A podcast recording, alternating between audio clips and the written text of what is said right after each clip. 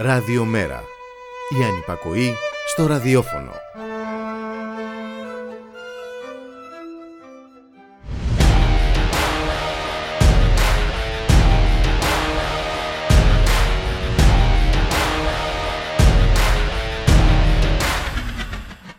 Τα πουλάκια και λαϊδούν, ο ήλιος λάμπει, οι θάλασσες μας περιμένουν, τα αεροπλάνα εξακολουθούν να πετάνε, τα πλοία συνεχίζουν τα δρομολογιά τους, η ζωή είναι ωραία και είναι πάντα χρήσιμες οι σοφές, βιωματικές συμβουλές και αποφθέγματα. Όπως ότι τα πλούτη δεν φέρουν την ευτυχία, τι να τα κάνεις τα λεφτά μα δεν έχεις φράγκο, η αγάπη όλα τα υπομένει, ένας φίλος ήρθε απόψε από τα παλιά φορτωμένος δανεικά, πατρίς, θρησκεία, οικογένεια και πάει λέγοντας. Προσφέρουν και έτοιμες απαντήσεις στις απαιτήσεις για πλεονάσματα, παραδείγματος χάρη. Να βλέπουμε τη ζωή πιο σφαιρικά, πιο ολιστικά. Δεν έχει σημασία πόσα λεφτά βγάζεις. Μας είπε ο εκγενετής προνομιούχος. Πολλά τα δεικτικά σχόλια και φιολογήματα, μόνο που το πρόβλημα παραμένει. Και το πρόβλημα είναι ότι ο ελαίος οικογένειας προνομιούχος μπορεί ακόμη να ξεστομίζει εκτοξεύοντας άλλοι εναντίον μας, ανάλογου τύπου καινολογίες προς κατανάλωση από τους υπηκόους. Ακόμη και ο πιο ακραίος λαϊκισμός, όπως αρέσκονται να αποτεκαλούν τη δυσαρέσκεια που τους ενοχλεί, δεν μπορεί να συγκριθεί με το μέγεθος της χιδεότητας των χορτάτων απέναντι στους πεινασμένους. Μια χιδεότητας που μεταφέρεται ως σοφία από τους πάντα πρόθυμους διακομιστές της εξουσίας μιας εξουσίας που ετοιμάζεται να στείλει και πάλι ο πλεισμό στην Ουκρανία, συνδιαλλαγόμενη μόνο με τον εαυτό της. 24 Μαΐου σήμερα και μια μέρα σαν κι αυτήν το 1941 ήρθε στον κόσμο ο Μπομπ Dylan. Come gather around people wherever you roam And admit that the waters around you have grown And accept it that soon you'll be drenched to the bone If your time to you is worth saving, then you better start swimming or you'll sink like a stone. For the times they are a changing.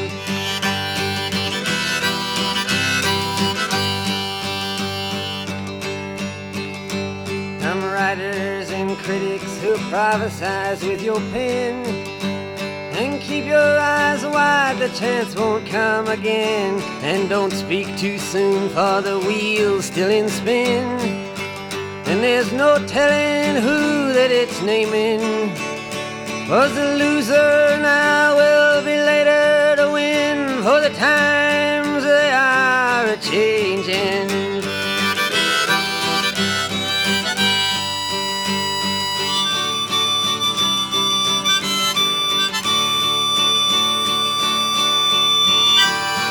Senators, congressmen, please heed the call. Don't stand in the doorway, don't block up the hall, for he that gets hurt will be he who has stalled. The battle outside raging will soon shake your windows and rattle your walls, for the times they are a changing.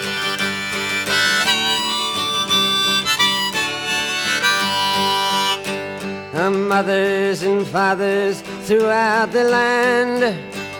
And don't criticize what you can't understand. Your sons and your daughters are beyond your command. Your old road is rapidly aging. Please get out of the new one if you can't lend your hand. For the times they are a changing.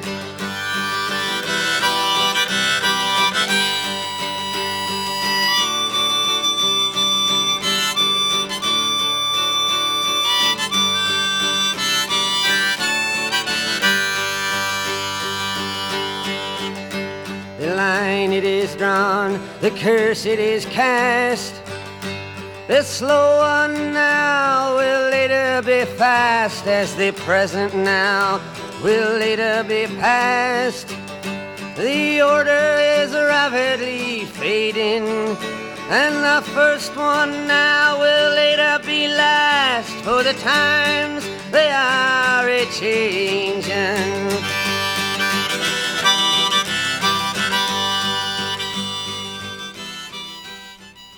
Καλό μεσημέρι φίλες και φίλοι, ακροάτριες και ακροατές. Είστε συντονισμένοι στο radiomera.gr, το στίγμα της μέρας. Στον ήχο Γιώργος Νομικός, στην παραγωγή Γιάννα Θανασίου Γιώργης Χρήστους, στο μικρόφωνο Ιμπουλίκα Μιχαλοπούλου. Μια ωραία μέρα η σημερινή, ε; τα λέγαμε και νωρίτερα στην εισαγωγή. Όλα καλά. Κάθε μέρα, γιατί μόνο σημερινή Ιμπουλίκα. Όχι όλες τις μέρες, όλες τις μέρες. Μιχάλη Κρυθαρίδη, ε, καλώς ήρθες.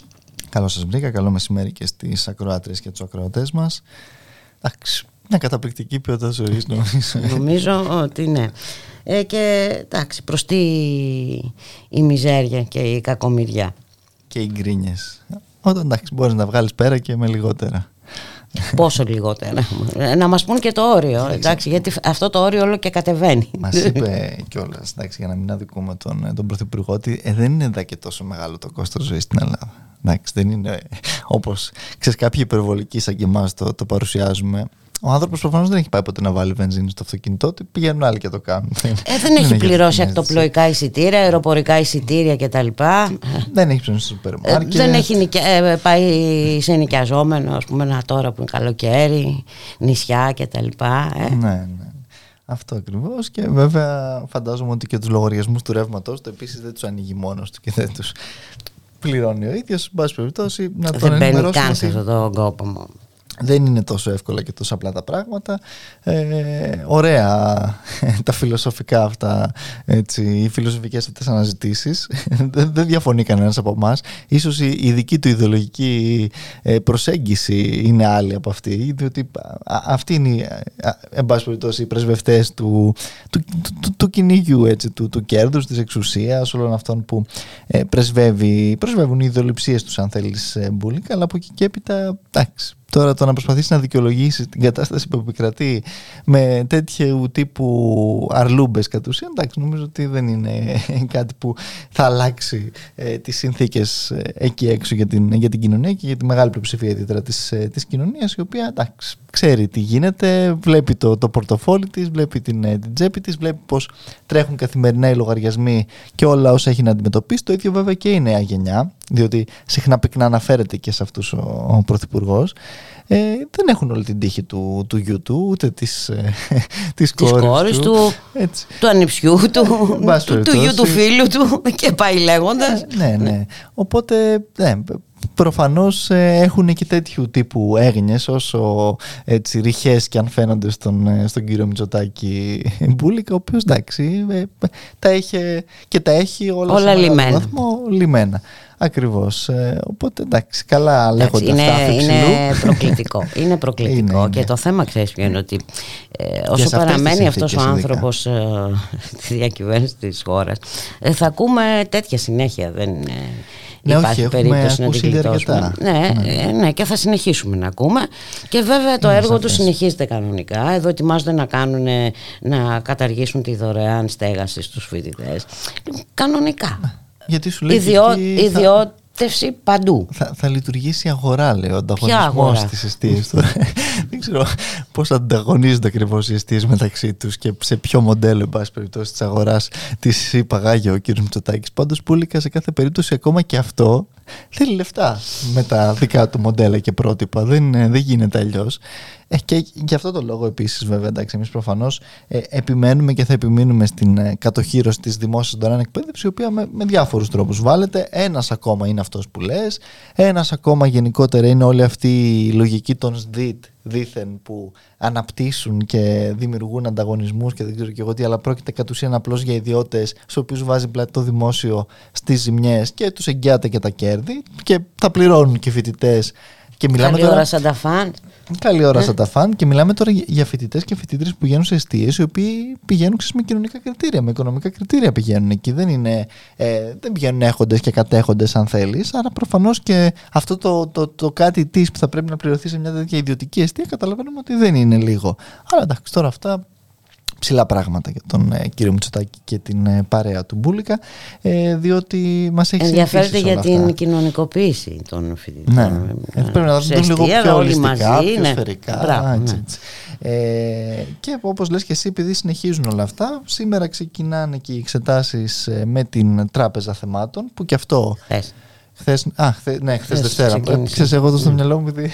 Ότι είναι Δευτέρας. ε, ξεκίνησαν ακριβώς και εξετάσεις αυτές, οι οποίες μπουλικα, εντάξει, ουσιαστικά βάζουν και αυτές ταξικούς φραγμούς. Έτσι. Είναι ναι, οι ταξικοί αποκλεισμοί είναι μια Τέτοια. Αναγκάζουν, ανοίγουν το δρόμο στα φροντιστήρια. Ακόμα Αναγκάζουν τους μαθητές βέβαια. Α, έτσι, ακριβώς, να ανθεί Είναι δεικτικό ότι σε πολλά σχολεία ε, δεν πήγαιναν το τελευταίο καιρό τα παιδιά ε, για μάθημα. Ναι, και...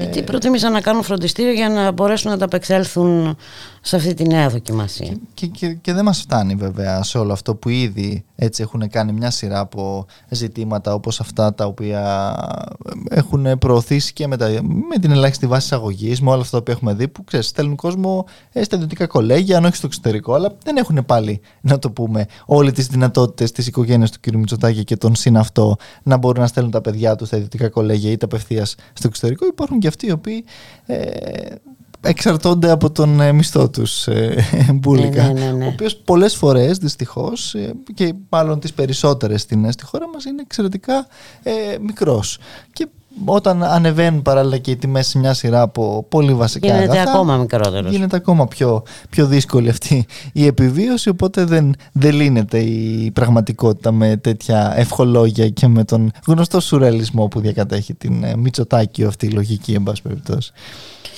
Και βέβαια εξακολουθεί ε, να νομίζει ότι ελέω δεν ξέρω πιανού ε, μπορεί να αποφασίζει κράτος. μόνος του ναι, ναι, ναι, ναι. αποφασίζει, διατάζει κτλ. Αναφέρομαι βέβαια ε, στην αποκάλυψη του Αμερικανού Υπουργού Άμυνας ότι η χώρα μας είναι μία από τις χώρες που ετοιμάζεται να στείλει νέο πλεισμό στην Ουκρανία το ξέρεις, το έμαθε κανείς; Ενημερώθηκε η Βουλή; Ναι, όχι. Ε, και εδώ τίθεται ένα τεράστιο Ενημερώθηκαν ζήτημα. οι πολιτικοί αρχηγοί; Κανένας δεν ενημερώθηκε, αλλά όπως λες και εσύ, είναι μια τακτική του, του Πρωθυπουργού που δεν είναι ε, καινοφανής. Αλλά μιλάμε για ένα εξαιρετικά σοβαρό ζήτημα.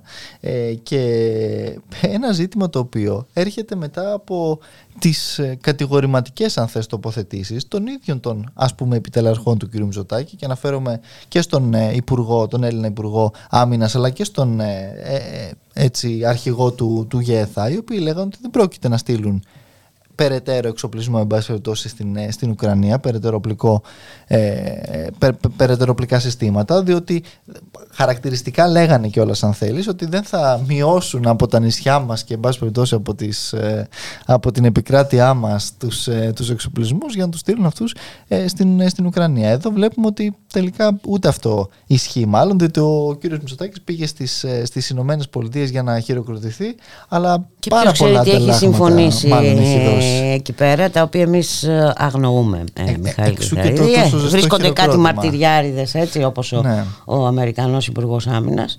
Καλά, και αυτό επίσης το να το μαθαίνουμε με αυτόν τον, ε, τον τρόπο είναι νομίζω κάτι το οποίο ε, ξεπερνά κάθε επιστημονική φαντασία. Αλλά εντάξει, πραγματικά έχουν, ε, δεν δε, δε τηρούνται τα προσχήματα όπως ε, λες και εσύ. Προφανώς δεν έχει υπάρξει καμία σχετική ενημέρωση. Δεν ξέρω αν περίμενε ο Πρωθυπουργός στις ενημερώσεις που θα κάνει, αν κάνει στους πολιτικούς αρχηγούς. Αλλά εδώ μιλάμε ήδη ότι έχει περάσει Όταν βγάλει την μια εβδομάδα. Για τελειώσουν τα ταξίδια. Τώρα είναι στον Ταβός.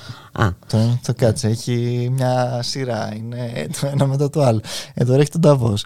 Μετά που θα γυρίσεις, ρε παιδί μου, πάση περιπτώσει, όταν τελειώσει τα ταξίδια, από το MBA, από όλα αυτά τα οποία περνάει, διότι έχει και έτσι αυξημένες υποχρεώσεις.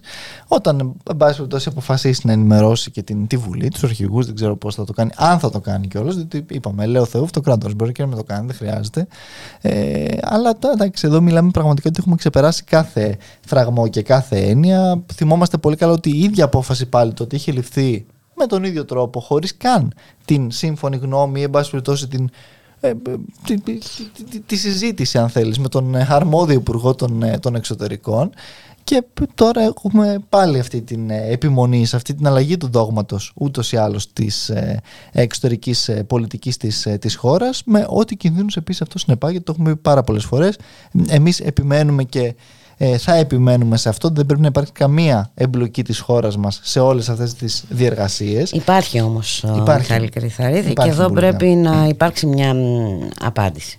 Σαφώς και ε, πέρα από όλα τα άλλα, εδώ είναι το, το, το, το ζήτημα του ότι βλέπουμε διαρκώς μια, έναν εξαιρετικά πρόθυμο ε, κύριο Μητσοτάκη ως ε, σύμμαχο, ως νατοικότερο του ΝΑΤΟ και το καθεξής χωρίς παράλληλα να λαμβάνει τίποτε απολύτως για, όλες, για όλη αυτή την, ε, την προθυμία του σε αντίθεση με άλλους που έχουμε πολλές φορές πως ε, διαχειρίζονται διάφορες καταστάσεις και τι αποκερδένουν από αυτές ε, χωρίς απλώς να εισπράττουν έτσι ένα θερμό χειροκρότημα. Βλέπετε Αγί Περντογάν.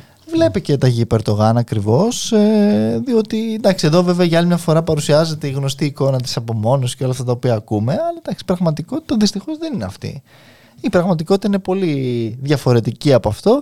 Ούτε επίσης η πραγματικότητα είναι ότι αυτό το θεαματικό ιστορικό ταξίδι, το καταχειροκροτημένο εν πάση περιπτώσει, έχει κομίσει πρακτικά ωφέλη στη χώρα μας, διότι δεν έχουμε δει τίποτα πέρα ακριβώς από το εύρος και την ένταση του χειροκροτήματος ε, Μπούλικα. Τα μόνα τα οποία βλέπουμε είναι διάφορες τέτοιες αποφάσεις που σιγά σιγά έτσι έρχονται στο φως της ε, δημοσιότητας και παράλληλα βέβαια και, και πραγματικά μας... προκαλεί ανησυχία και φόβο γιατί δεν ξέρεις τι άλλο έχει συμφωνηθεί. Ε, ε. Σαφώς, σαφώς. Και αν λάβεις υπόψη ότι όλα αυτά έρχονται μετά την Ελληνοαμερικανική Συμφωνία, μετά την ε, εξαγγελία του Πρωθυπουργού για επιπλέον κούρσες εξοπλισμών και όλα αυτά που έχουμε ακούσει, ναι, πραγματικά ε, δεν ξέρουμε που μπορεί να σταματάει όλη αυτή η, εν πάση περιπτώσει, προσπάθεια του, του, να, παριστεί, να παραστήσει το, τον καλό μαθητή, τον, ε, τον δεδομένο σύμμαχο, τον ναι σε όλα, εντάξει, όλα αυτά τα, τα κάνει ούτως ή άλλως εδώ και πάρα πολύ καιρό, αλλά εμείς το έχουμε πει πάρα πολλές φορές και από εδώ, ότι αυτό το οποίο βλέπουμε είναι ότι τους, ε, τους yes στο τέλος της μέρας δεν τους υπολογίζει κανείς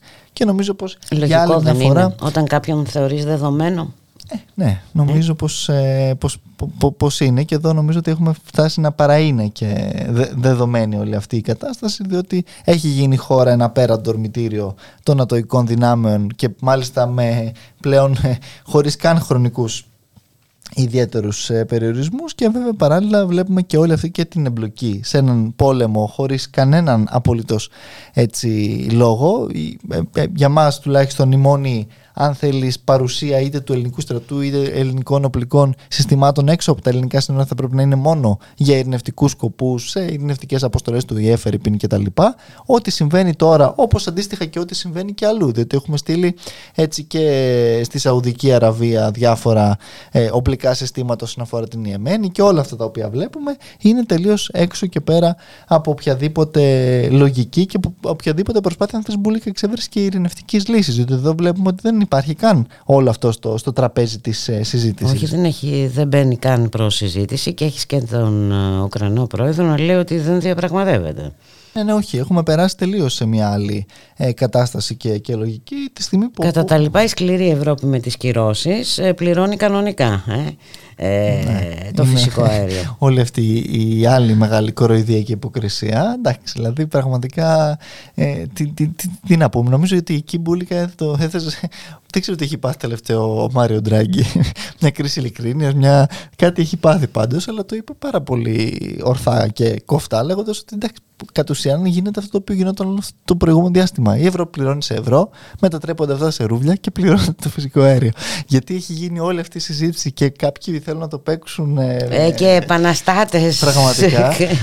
Εντάξει, νομίζω ότι ξε, ξεπερνάει και αυτό τα, τα, τα όρια της της φεδρότητας ε, μπουλικά. Ε, τελικά μας περνάνε για πολύ ηλίθιου, μου φαίνεται.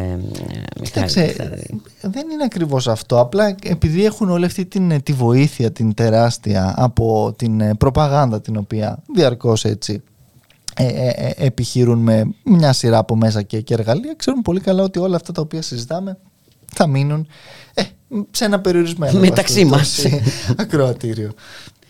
Πάμε για ένα μουσικό διάλειμμα.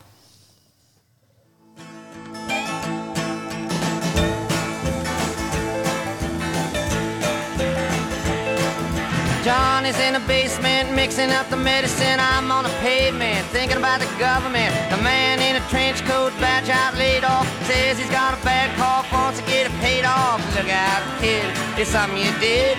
God knows when, but you're doing it again. You better duck down the alleyway looking for a new friend. The man in a coonskin cap in a pig pen wants eleven dollar bills. You only got ten.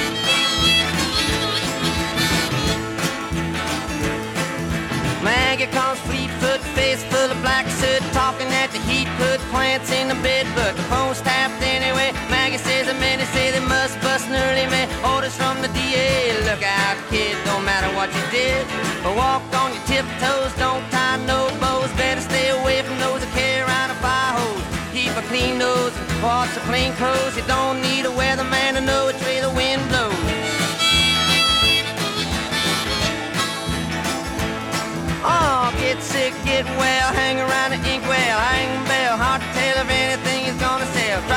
get bought, get back, ride rail, get jail, jump bail, join the army if you fail. Look out, kid, you're gonna get hit by losers, cheaters, six-time users, hanging around the theaters.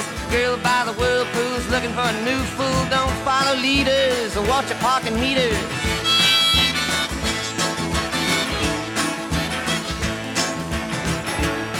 Oh, get born, keep warm, short pants, romance. Learn to get dressed, get blessed. To be success. Please her, please him. Buy gifts, don't steal, don't live. 20 years of schooling and they put you on the day shift. Look out, kid, they keep it all hid. Better jump down a manhole, light yourself a candle. Don't wear sandals, and try to avoid the scandals. Don't wanna be a bum, you better chew gum. The pump don't work cause the vandals took the handle.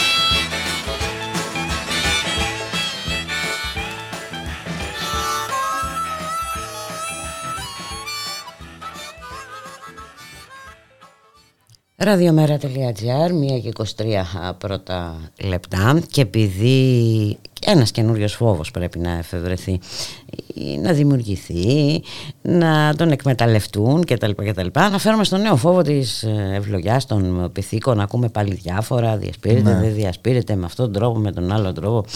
Ε, ετοιμαστείτε για εμβόλια, μην ανησυχείτε. ναι. ε, κάτι πρέπει να υπάρχει ε, για να μας φοβίζει. Κοίταξε να δεις, ε, υπάρχει μια, όπως λες και εσύ, τέτοια νέα συζήτηση, η οποία, εντάξει, βέβαια, πλέον έχουμε δει ε, μια σειρά από, δηλαδή βλέπαμε ένα, ένα περιστατικό, νομίζω, αυτές τις μέρες με, με λέπρα στο, στο Αττικό, δηλαδή Ξέρεις, είναι όλη αυτή η τραγική κατάσταση η οποία υπάρχει. Είναι που είναι τα νοσοκομεία μια χαρά, σε τόσο καλή κατάσταση ναι, που έχουμε πάρει όλα τα...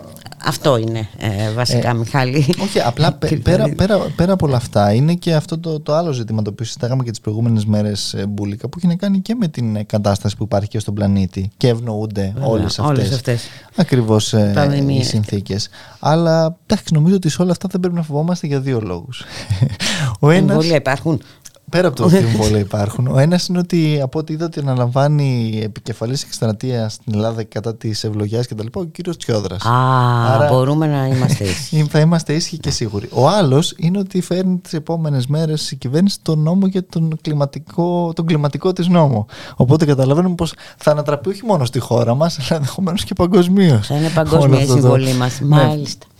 Εντάξει, το, το οποίο όπως είπες και εσύ και στην εισαγωγή σου πριν ε, δεν είναι απλά πολύ άτολμο έτσι που λένε οι φορείς. Μιλάμε ότι ε, ξέρεις, είναι ένα, μια πολύ ωραία γενική και αόριστη έκθεση ιδεών. Ε, δηλαδή ναι, πολύ ωραία, πολύ ωραίες διακήρυξεις, πολύ ωραία έτσι, προτάγματα σαν αυτά που είχε πει και ο, και ο Πρωθυπουργός, ο ίδιος ο κ. Μητσοτάκης, τον είχε πάει και στον ΟΗΕ και στην Γλασκόβη είχε πει μια σειρά από πολύ ωραία πράγματα, αλλά ξέρεις η πράξη όλων αυτών, το πώς μεταφράζεται, το μέσα από τι περνάει και το ποιες είναι και οι πραγματικές προθέσεις. Διότι μπορεί να ακούμε για ε, όλες αυτές τις προσπάθειες δίθεν για, τις, για την πράσινη μετάβαση, για τις ΑΠΕ και δεν ξέρω και εγώ τι άλλο. Όταν αυτό περνάει μέσα από ουσιαστικά μια συγκεκριμένη πάλι ολιγαρχία που νέμεται συγκεκριμένες ε, δομές, που πηγαίνει και αποψηλώνει βουνοκορφές, που περνάνε πάλι όλα μέσα από. που επιμένει ε, να χτίζει όπου τεράστια τουριστικά ε, συγκροτήματα ακόμα και σε βράχους ε, ναι, αναφέρομαι στην Κρήτη τώρα. εντάξει, είναι και οι επενδυτές οι οποίοι ξέρεις ε, δεν μπορούν να, να παροραθούν οπότε είναι όλα αυτά τα οποία συμβαίνουν και προ, προφανώς μέσα σε αυτό το πλαίσιο Δυστυχώς έχουμε και την, την εμφάνιση όλων αυτών των, των φαινομένων και των συμπτωμάτων μιας γενικότερης έτσι θα λέγαμε βυθίζεις σε μια, σειρά, ε, σε μια σειρά από πράγματα και όπως λες και, και εσύ μέσα σε όλα αυτά αν λάβεις υπόψη σου και την κατάσταση στο, στο δημόσιο, στα δημόσια συστήματα υγείας δεν είναι μόνο στη χώρα μας. Εδώ εντάξει βέβαια έρχονται όλα αυτά αθρηστικά και λόγω της ε, μνημονιακής διαδικασίας αλλά γενικότερα όλη αυτή η κατάσταση που υπάρχει σε επίπεδο δημόσιας υγείας σε επίπεδο συνθήκων αν θέλεις που ακόμα και της ίδιας της ποιότητας ζωής των ανθρώπων που ε, έχουν φτάσει έτσι σε ένα, σε ένα σημείο να ζουν για να δουλεύουν. Ε, αλλά εντάξει, μην, μην το μάθετε ο κ. Μουστάκη, γιατί θα νομίζω ότι δεν βλέπουμε και ολιστικά και σφαιρικά ε, την, τη ζωή μας. Αλλά δυστυχώς οι, οι, οι συνθήκες και η πραγματικότητα είναι αυτή για την, τουλάχιστον για τους περισσότερους και τις περισσότερες εκεί έξω που ακριβώς έχουν, να αντιμετωπίσουν την ίδια την, την επιβίωση στο τέλος της, της ημέρας μπουλικα και με όλες αυτές τις και πρωτοφανείς και συνεχόμενες και συνεχιζόμενες κρίσεις.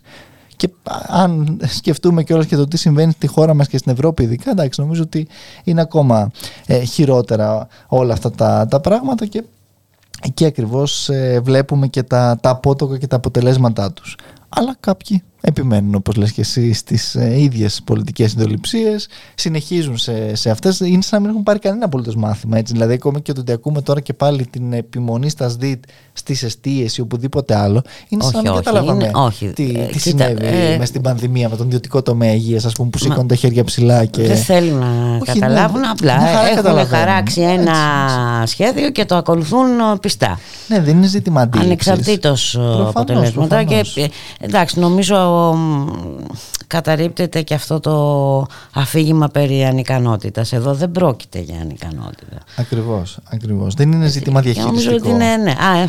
Ναι, ναι. Δεν είναι ότι υπάρχει μια καλύτερη διαχείριση σε όλα αυτά η οποία θα μπορούσε να, ε, περιπτώσει, να είναι πιο αποτελεσματική, πιο λειτουργική. Είναι ακριβώς όπως λες και εσύ, είναι ζήτημα ενός ε, συστήματος εξουσίας και συμφερόντων. Επιλογή. Ακριβώς, το οποίο προωθεί πολύ συγκεκριμένες αποφάσεις κατ' εντολή ουσιαστικά πολύ συγκεκριμένων συμφερόντων που ε, αποφασίζουν ότι αυτή η επιλογή εν πάση περιπτώσει υποστηρίζει τα, τα δικά τους ε, συμφέροντα και κατά αυτόν τον τρόπο βλέπουμε και τον ε, κύριο Μητσοτάκη διαρκώς να, να, να πράττει μπουλικά.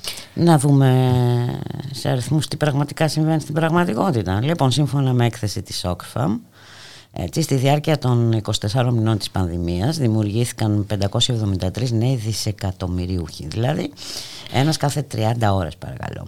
Ε, περίπου 263 ε, εκατομμύρια άνθρωποι ε, φέτος ε, θα διολυστήσουν σε καθεστώς ακραίας φτώχειας έτσι, οι πέντε μεγαλύτερες εταιρείες ενέργειας κερδίζουν κάθε δευτερόλεπτο 2.600 δολάρια ενώ η Moderna και η Pfizer κερδίζουν 1.000 δολάρια το δευτερόλεπτο μόνο από τα εμβόλια για τον COVID. Ε, νομίζω ότι οι ίδιοι αριθμοί μιλούν από μόνοι τους σε όλο τους το, το φάσμα. Έτσι. Και βέβαια για την Oxfam και έχει σημασία οι ηγέτες που μαζεύονται στον Ταβός θα πρέπει να επιλέξουν ή να συνεχίσουν να δρουν ως πλήρη εξούσιοι των δισεκατομμυριούχων που λαιλατούν τις οικονομίες τους ή να λάβουν τολμηρά μέτρα για το συμφέρον των μεγάλων πλειοψηφιών τους. Σε ποια πλευρά της ιστορίας λες να είναι ο κύριος Μητσοτάκης, Πούλικα, στον ε, Νομίζω. στη σωστή. Είναι, όλο, είναι στη σωστή. Στη σωστή. Ε, γιατί ανήκει και στη Δύση, άλλωστε. Μην το ξεχνάμε αυτό. Με αυτά και με αυτά, φτάσαμε στο τέλος της σημερινής μας συνομιλίας. Να ευχαριστήσουμε τον Μιχάλη Κρυθαρίδη, εκπρόσωπο τύπου του Μέρα 25. Καλή συνέχεια, Μιχάλη. Γεια σας. Καλώς εχόντων των πραγμάτων. Ε. Θα τα πούμε αύριο. Ε, ναι, άμα δεν μας πέσει καμιά ευλογιά στο κεφάλι, θα τα πούμε κι αύριο.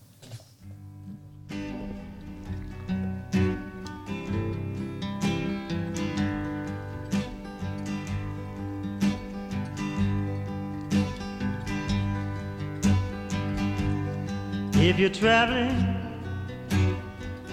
to the North Country Fair, where the winds hit heavy on the borderline, remember me to one who lives there. For she once was a true love of mine. See for me that her hair's hanging down it curls and falls all down her breast. See for me that her hair's hanging down. That's the way I remember her best. If you go when the snowflakes fall,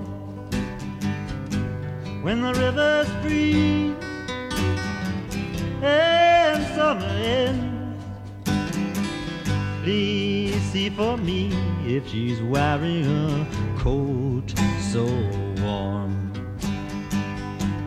to keep her from the howling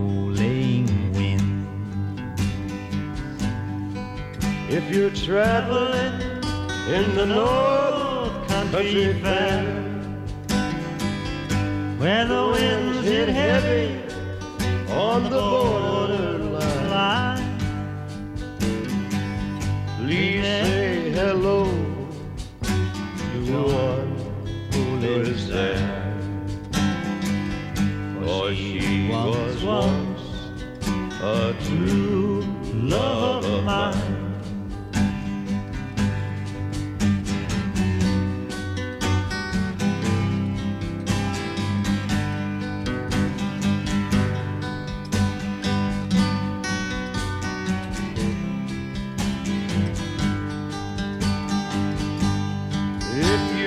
Traveling in the North Country Fair, where the winds hit heavy on the borderline, remember me to one who lives there. For she once was a true love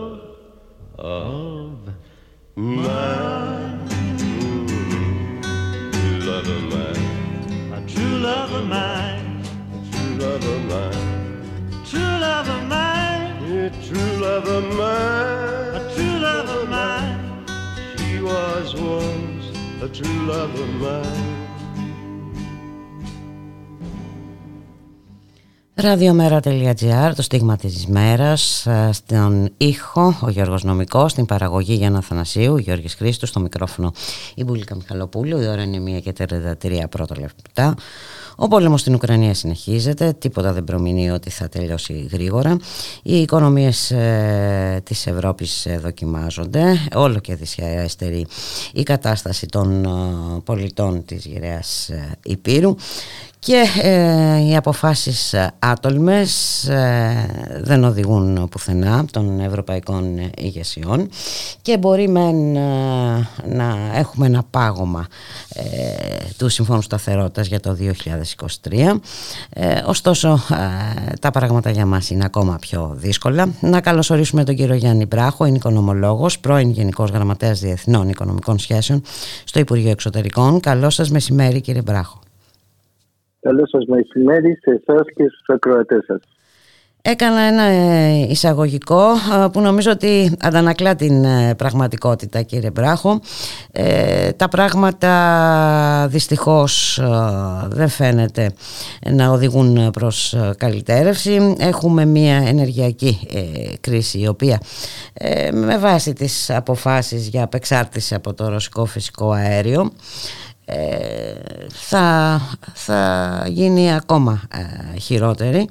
Ε, έχουμε πρώτον πυλών μια επιστημιστική κρίση, ήδη σε κάποιες χώρες εκτός Ευρώπης ε, έχει αρχίσει και φαίνεται το μεγάλο αυτό πρόβλημα και να δούμε λίγο τι κάνει η ηγεσία της Ευρωπαϊκής Ένωσης και αν οι αποφάσεις που λαμβάνει είναι αρκετές για να αντιμετωπίσουν το πρόβλημα.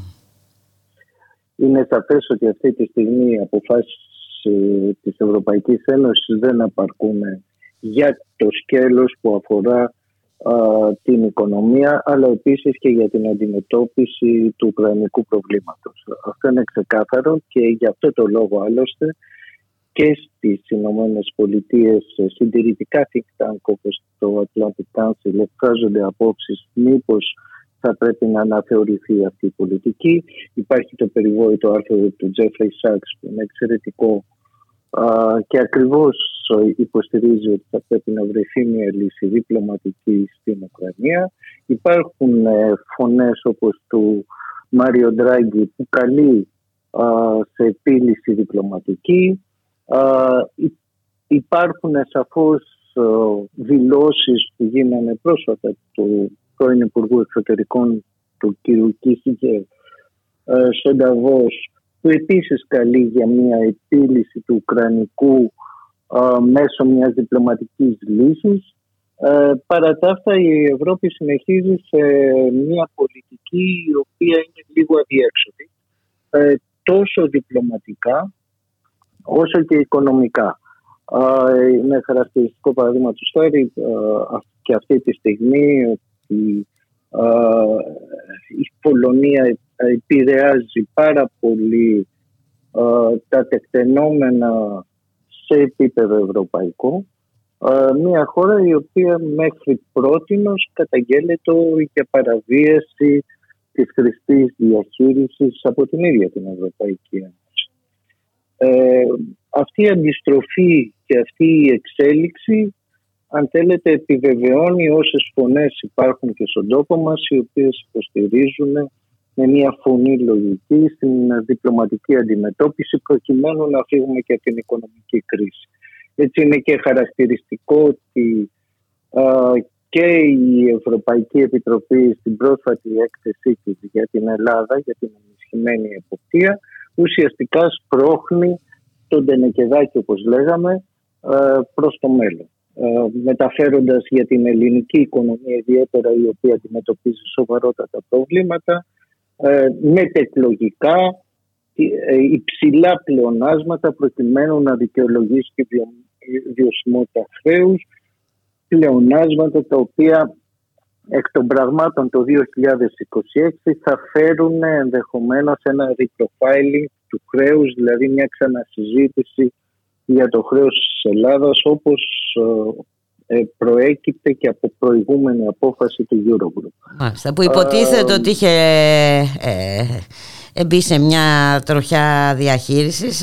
Ανταυτού ε, βλέπουμε όχι μόνο να έχει μειωθεί αλλά να έχει αυξηθεί κατά πολύ. Και βέβαια ε, είναι τρομερό ε, σε αυτή την κατάσταση και δεν μιλάω μόνο για τη χώρα μας μιλάω και γενικά για την ναι. Ευρώπη να μην εγκαταλείπεται αυτή η πολιτική των πλεονασμάτων. Να είναι δηλαδή τα πλεονάσματα κάτι σαν Ευαγγέλιο. Κύριε Μπράχο. Ναι παραμένει, είναι αλήθεια, ένα ιερό το το, ε, αυτή τη στιγμή το θέμα των πλεονασμάτων, αλλά εκ των πραγμάτων ε, το χρέος και το παγκοσμίο χρέος βεβαίως, ε, ακόμα και αν πούμε ότι δεν έχει τόσο σημασία, είναι διαχειρίσιμο. Δηλαδή, για μια σειρά ετών μας λέγανε ότι η παγκοσμιοποίηση είναι αυτό το οποίο ονειρευόμαστε Γι' αυτό το λόγο πρέπει να έχουμε χαμηλούς μισθούς, ε, γι' αυτό το λόγο πρέπει να ενσωματωθούμε σε ένα παγκοσμιοποιημένο σύστημα, γι' αυτό το λόγο πρέπει να έχουμε χαμηλό χρέος, προκειμένου να, γίνει, να, να βελτιωθεί η ανταγωνιστική θέση της χώρας. Και τώρα ξαφνικά βλέπουμε ότι η παγκοσμιοποίηση προφανώς υποχωρεί εκ των πραγμάτων. στις γεωπολιτικές εξελίξεις. Δεν αντιδράει κανένας έντονα, λέει εντάξει τώρα δεν είναι τόσο θέμα. Ε, επίσης ε, στα χρέη, ε, εντάξει τώρα δεν είναι τόσο σημαντικά τα χρέη, θα τα ρυθμίσουμε, θα τα αντιμετωπίσουμε μετά. Και αναρωτιέται κανένας γιατί τότε η Ελλάδα μπήκε στο επίκεντρο το 2015 ε, για μια τέτοια κρίση που ήταν μια ρύθμιση σε τελευταία ανάλυση του χρέους, όχι απαραίτητα να γίνει περικοπή ή οτιδήποτε, με μια ρύθμιση η οποία έφτασε να γίνει το 2018 μέσα από μια επώδυνη διαδικασία και ακόμα και από το 2010 θα μπορούσε να υπάρξει μια τέτοια αντιμετώπιση. Ε, τα λέω όλα αυτά γιατί πραγματικά ε, έχει χαθεί η ορθολογική σκέψη πλέον και στο πολιτικό και στο οικονομικό επίπεδο προσωπικά με απογοητεύει αυτό, αλλά δεν έχει καμία σημασία, ιδιαίτερα σε επίπεδο Ευρώπης η οποία αυτή τη στιγμή είναι τα μεγαλύτερα θύματα μετά βεβαίως από την Ουκρανία των πραγμάτων και την απώλειες ζώων που έχουν και οι δύο πλευρές βέβαια αλλά η Ουκρανία υφίσταται σαφώς το μεγαλύτερο βάρος και σε απώλεια υποδομών και σε απώλεια ΕΠ. Είναι μια κατεστραμμένη χώρα και αυτή τη στιγμή τι κάνει και η Ευρώπη και οι Ηνωμένες Πολιτείες φορτώνουν με όπλα προκειμένου να συνεχίσει αυτή η καταστροφή διότι όποιος έχει μια άποψη ότι η Ουκρανία μπορεί να κερδίσει αυτό το πόλεμο ή να πέσει ο Πούτιν ε, όταν έχει αυτά τα πυρηνικά μάλλον οφείλεται σε ένα παράλογο αποτέλεσμα. Ε, νομίζω ότι είναι σαφές αυτό κύριε ε, Μπράχο και να βάλουμε και ε, στο γενικότερο πλαίσιο και τα όσα συμβαίνουν σε σχέση με το κλίμα. Ε, τα πράγματα πάνε από το κακό στο χειρότερο. Οι επιστήμονες ε, προειδοποιούν ότι έχουμε φτάσει σε οριακό σημείο, ότι κάποιες αποφάσεις πρέπει να ληφθούν τώρα. Ε, παρόλα αυτά, ούτε σε αυτό το πεδίο ε, βλέπουμε κινήσεις. Όχι, ακριβώς και ο πόλεμος στην Ουκρανία έχει γίνει αφορμή ε, για να περάσουμε σε μια κατάσταση επιστροφής πίσω στα ορυκτά καύσιμα και αυτό είναι τραγικό αν θέλετε. Ε, την ώρα που κάναμε μια προσπάθεια παγκόσμια να περάσουμε σε πιο ήπιες μορφές ενέργειας, για, για, συζητάγαμε για μια ενεργειακή μετάβαση με τα όποια της προβλήματα και όπως την καταλάβαινε ο καθένας από διαφορετικές οπτικές γωνίες. Παρ' όλα αυτά ε, αναγνωριζόταν ως κεντρικό πρόβλημα οι άμεσες επιπτώσεις αυτού του πολέμου, μόνο οι άμεσες επιπτώσεις είναι δραματικές για το περιβάλλον, για το περιβάλλον όλο. Βεβαίως το απευθέως σενάριο να υπάρχει και επιβάρηση του περιβάλλοντος από α, κάποιο πυρηνικό ατύχημα θα σας πω εγώ, όχι από επιλογή να χρησιμοποιηθούν τα πυρηνικά, διότι η Ουκρανία όπως γνωρίζετε είναι γεμάτη πυρηνικά εργοστάσια, θέτει πρώτων ευθυνών όλες τις χώρες στον πλανήτη να αντιμετωπίσουν αυτά τα προβλήματα. Και εκεί δεν βλέπουμε τον ίδιο βαθμό ευαισθησίας που θα περιμέναμε. Έχει σταματήσει και η συζήτηση ε, εντελώς ε, κύριε Βράχο. Δεν είναι μόνο ότι δεν γίνονται ε, πράγματα αλλά ε, ξαφνικά δεν υπάρχει. Έχει σταματήσει και κάθε συζήτηση ε, και αυτό δεν είναι ένα πρόβλημα που μεμονωμένο που αφορά μόνο κάποιες χώρες. αφορά όλο τον πλανήτη. Και ε, βέβαια εδώ φτάσαμε στο, σημείο, φτάσαμε στο σημείο να ονοματιστεί πράσινη η πυρηνική ενέργεια. Ακριβώς.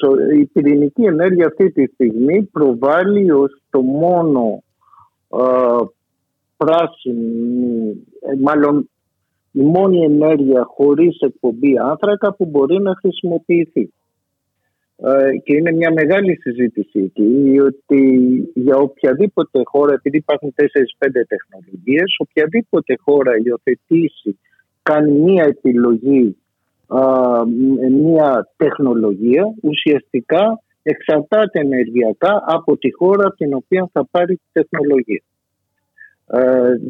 Ε, και ω προς την πρώτη ύλη, το καύσιμο εντός εισαγωγικών, αν μου επιτρέπετε η έκφραση, αλλά και στην όλη του λειτουργία. Ειδικότερα στην Ελλάδα, αφήνω ε, στο περιθώριο τη συζήτηση περί ε, σεισμών και οποιαδήποτε άλλα περιβαλλοντικά προβλήματα που μπορούν να προκληθούν. Ε, αυτό είναι μια πολιτική η οποία θέλει μια περίσκεψη και πρέπει να δούμε ακριβώς πού θα, σε πού θα δοθεί το βάρος σε αυτή την ενεργειακή μετάβαση. Προς το παρόν έχουμε μια επιστροφή στο λιγνίτη στη χώρα μας, ενδεχομένως ε, βραχυχρόνια μπορεί να δικαιολογηθεί, αλλά δεν βλέπουμε αυτές τις απαραίτητες επενδύσεις για το μετασχηματισμό ε, της ελληνικής οικονομίας σε μια πράσινη, όπως λέγαμε, οικονομία, ούτε και σε ευρωπαϊκό επίπεδο. Δηλαδή, ε, πλέον η συζήτηση είναι πόσο περισσότερο LNG μπορούμε να αποθηκεύσουμε ε, με τιμές πολύ υψηλότερες από τις ΑΠΕ που βεβαίως μπορεί να βραχυχρόνια να απαιτούνται αλλά μεσοπρόθεσμα δεν μας λέει κανένας ότι θα φύγουμε από αυτό το καθεστώς. Δηλαδή όταν γίνονται τεράστιες επενδύσεις σε αποστηκευτικούς χώρους ή σε εξορίξεις ή σε μεταφορές LNG ε, προφανώς αυτό δίνει ένα βάθος μιας δεκαετίας. Εκεί δεν φαίνεται οι κυβερνήσεις και η Ευρώπη η οποία μέχρι πρώτη έθετε ως κεντρικό ζήτημα την κλιματική μετάβαση να έχει μια στάση η οποία να είναι αν θέλετε συμβατή με τα λεγόμενά της ένα χρόνο πριν. Δηλαδή όταν ο αρμόδιος επίτροπος βγαίνει και λέει δεν είναι ταμπού το φυσικό αέριο ή το LNG στην πραγματικότητα, τίθεται ένα ζήτημα αξιοπιστίας τελικά των πολιτικών που ακολουθούνται. Μάλιστα και για να έρθουμε λίγο και να κλείσουμε αυτό για τα δικά μας ε, είναι φανερό ε, θα έλεγα εγώ, δεν ξέρω αν συμφωνείτε κύριε Βράχο ότι η λογική των ε, πλεονασμάτων θα οδηγήσει σε περαιτέρω στραγγαλισμό της ελληνικής οικονομίας και φυσικά σε επιδείνωση των συνθήκων των ανθρώπων που ζουν σε αυτή τη χώρα. Ήδη έχουμε βιώσει 12 χρόνια, βιώσαμε μνημόνια, βιώσαμε πανδημία, οπότε ε, αυτή η τακτική ε, δεν μπορεί να συνεχιστεί. Ναι, έχετε δίκιο, δεν μπορεί να συνεχιστεί, αλλά θα συνεχιστεί, γιατί ε, αυτό που, συγγνώμη για το απόλυτο της διατύπωσης, αλλά ουσιαστικά αυτό που γίνεται είναι, δεν δημοσιοποιείται, δεν, είναι γνωστό στον κόσμο ε, είτε μέσω της ε, ευρύτερης συστημικής ενημέρωσης, αν θελετε ότι αυτά τα χρέη με κάποιο τρόπο θα αποπληρωθούν που δημιουργούνται όλη αυτή την περίοδο. Δηλαδή, ε, η δημοφιλία, αν θέλετε, της κυβέρνησης αυτή τη στιγμή παραμένει σχετικά υψηλή σε σχέση με τις κρίσεις που έχουν προηγηθεί, ακριβώς γιατί αύξησε το δανεισμό κατά 40 περίπου δισεκατομμύρια. Ε, αν αυξήσεις τα δάνεια μπορείς να έχεις ένα υψηλό ΑΕΠ. Αυτό, αυτά τα δάνεια όμως πρέπει να αποπληρωθούν. Είναι μοιραίο μετά τις επόμενες εκλογές, όποτε αποφασίσει βέβαια ο Πρωθυπουργός να τις κάνει, μπορεί να είναι τον Οκτώβριο, μπορεί να είναι τον Μάρτιο του 2023, ότι θα πρέπει να επανέλθουμε σε ένα είδος ε, δημοσιονομικής ε, διόρθωσης ή προσαρμογής ή όπως αλλιώς ονομαστεί. Δεν θα είναι μνημόνιο με μνημόνιο, αλλά οπωσδήποτε θα, θα είναι... Θα είναι μνημόνιο, αλλά δεν θα λέγεται μνημόνιο, αλλά και ναι. Ακριβώς, ακριβώς. Ναι. Ε, και εκεί δημιουργεί και για το προοδευτικό τόξο διακυβέρνησης ε, ζητήματα ακριβώς πώς θα πρέπει να τοποθετηθεί ε, εν ώψη και των επικείμενων εκλογών. Δηλαδή το να μην βλέπουμε τον ελέφαντα μέσα στο δωμάτιο είναι προφανώς είναι μια πολύ καλή πρακτική, αλλά είναι εκεί. Έτσι ακριβώς είναι κύριε Εμπράχο, σας ευχαριστώ πάρα πολύ για την συνομιλία. Να είσαστε καλά. Εγώ σας ευχαριστώ. Να είστε και καλά. Και καλή δύναμη. Καλή δύναμη, καλή συνέχεια. Γεια σας. Σε όλους. Γεια σας.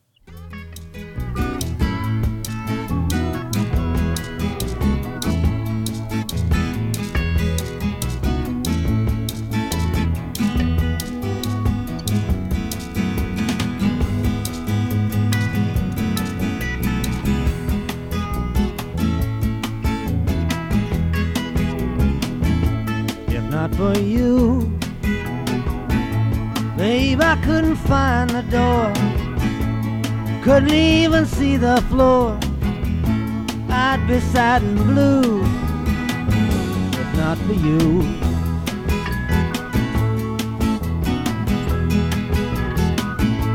If not for you, babe, I'd lay awake all night, wait for the morning light to shining through, but it would not be new if not for you.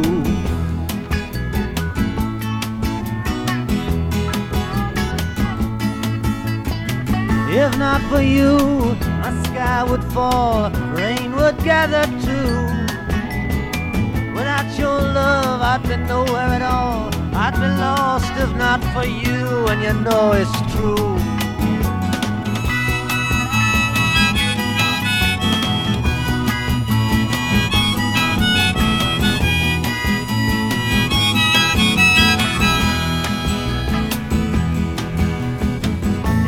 For you, my sky would fall, rain would gather too. Without your love, I'd be nowhere at all. Oh, what would I do if not for you?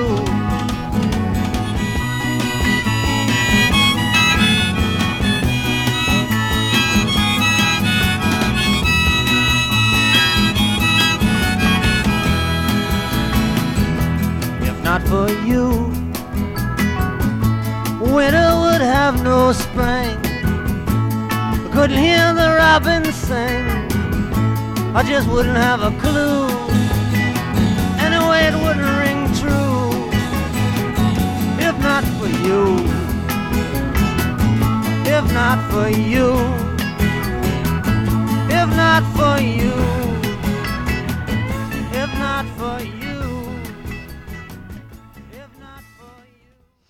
Ραδιομέρα.gr, 1 και 52 ο πρώτο λεπτά, στον ήχο Γιώργος Νομικός, στην παραγωγή Γιάννα Θανασίου Γιώργης Χρήστου, στο μικρόφωνο η Μπουλίκα Μιχαλοπούλου και δεν έχει τέλος αυτή η ιδεολειψία θα λέγαμε με τη δημόσια α, δωρεάν α, παιδεία της ε, κυβέρνησης. Α, Το δρόμο για την κατάρριξη της δωρεάν φοιτητικής στέγης α, άνοιξε ο Πρωθυπουργός. Να καλωσορίσουμε τον Ορέστη Τριανταφύλου, είναι μέρος, ε, μέλος της Σχολής Εφαρμοσμένων Μαθηματικών και Φυσικών Επιστημών στο Εθνικό Μετσόβιο Πολυτεχνείο. Καλό μεσημέρι. Κύριε Τρενταφύλου. Γεια σας, γεια σας, καλό μεσημέρι.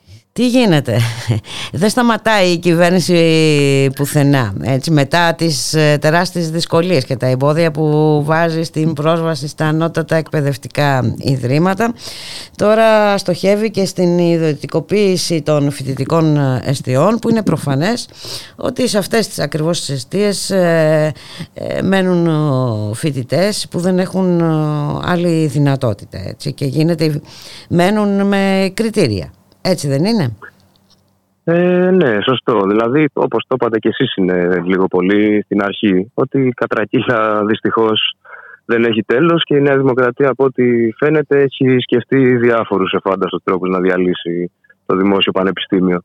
Δηλαδή, μετά από μια κατεύθυνση η οποία εκκίνησε το προηγούμενο διάστημα και που αποτυπώθηκε μέσα από την ελάχιστη βάση αγωγή που είδαμε το πετσόκμα των 40.000 μαθητών τι αποτελέσματα είχε, που στην πραγματικότητα αποτυπώνει και μια συγκεκριμένη κατεύθυνση για το τι εργαζομένους ε, θέλει η Νέα Δημοκρατία, με τι επαγγελματικά δικαιώματα, από ποιες εκπαιδευτικές διαδικασίες.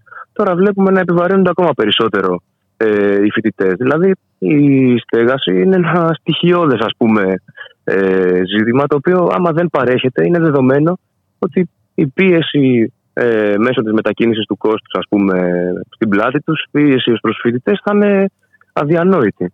Δηλαδή και, με, και σε σχέση με την ακρίβεια η οποία υπάρχει τώρα και έχουμε δει ας πούμε, τι αποτελέσματα έχει συνολικά για την κοινωνία αλλά και για την νεολαία ας πούμε δεδομένου ότι οι αμοιβές είναι παγιωμένες στα τάρταρα είναι κάτι το οποίο θα δημιουργήσει πάρα πολλά βάρη στους, ε, στους φοιτητές.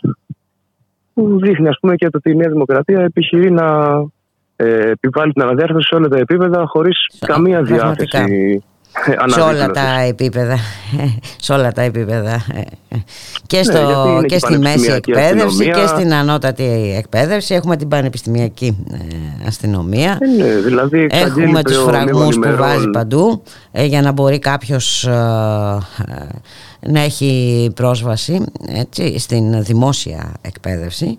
Ε, σπρώχνει τον κόσμο όσον όποιον μπορεί βέβαια φυσικά στα ιδιωτικά κολέγια. Ε, ναι, δηλαδή προ λίγων ημερών ας πούμε εξήγηλε την είσοδο των πρώτων ειδικών φρουρών που θα στελεχώνουν την όπη στα πανεπιστήμια. Με όποιον τρόπο το έκανε γιατί είδαμε τις εικόνες έντασης που δημιούργησε με κέντρο το Απιθύτα των ξυλοδαρμοφοιτητών ακόμα και μέσα στα αμφιθέατρά τους, στη ρήψη χημικών ε, προσπαθώντα να δημιουργήσει μια συγκεκριμένη συζήτηση γύρω από τα πανεπιστήμια, η οποία καμία σχέση δεν έχει με την πραγματικότητα. Ναι, ναι, Και τώρα, να ας πούμε, εξυπηρετήσει το θέλει να αφήγημα της φέρει- βίας και της ανομίας μέσα στα πανεπιστήμια. Σωστά. Και τώρα θέλει να φέρει ας πούμε, την πανεπιστημιακή αστυνομία και παράλληλα μεταφέρει ας πούμε, και ένα πολύ μεγάλο κόστος όπως είναι αυτό της στέγασης στην πλάτη των φοιτητών ας πούμε, που μέχρι στιγμής μπορούσαν να βρουν μια διέξοδο μέσω των εστιών. Δηλαδή αυτά τα πράγματα είναι αδιανόητα. Δεν γίνεται, ε, δε- δεν γίνεται ας πούμε, να υπάρξει ένας φοιτητής με φυσιολογικούς όρους στο πανεπιστήμιο που η Νέα Δημοκρατία οραματίζεται. Δηλαδή είναι ένα τελείως ασφικτικό πλαίσιο που δεν ε, αφήνει σε κανένα επίπεδο τους φοιτητές να μπορούν να σπουδάσουν με ανθρώπινους όρους. Και βέβαια μιλάμε για τις φοιτητικές ε, εστίες ε, που δεν είναι και ο παράδεισος. Ε, Εδώ έχουν αφαιθεί να ρημάζουν ασυντήρητες επί χρόνια.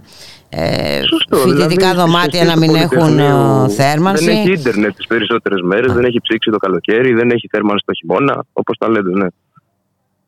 Και τώρα θα γίνουν και ιδιωτικές.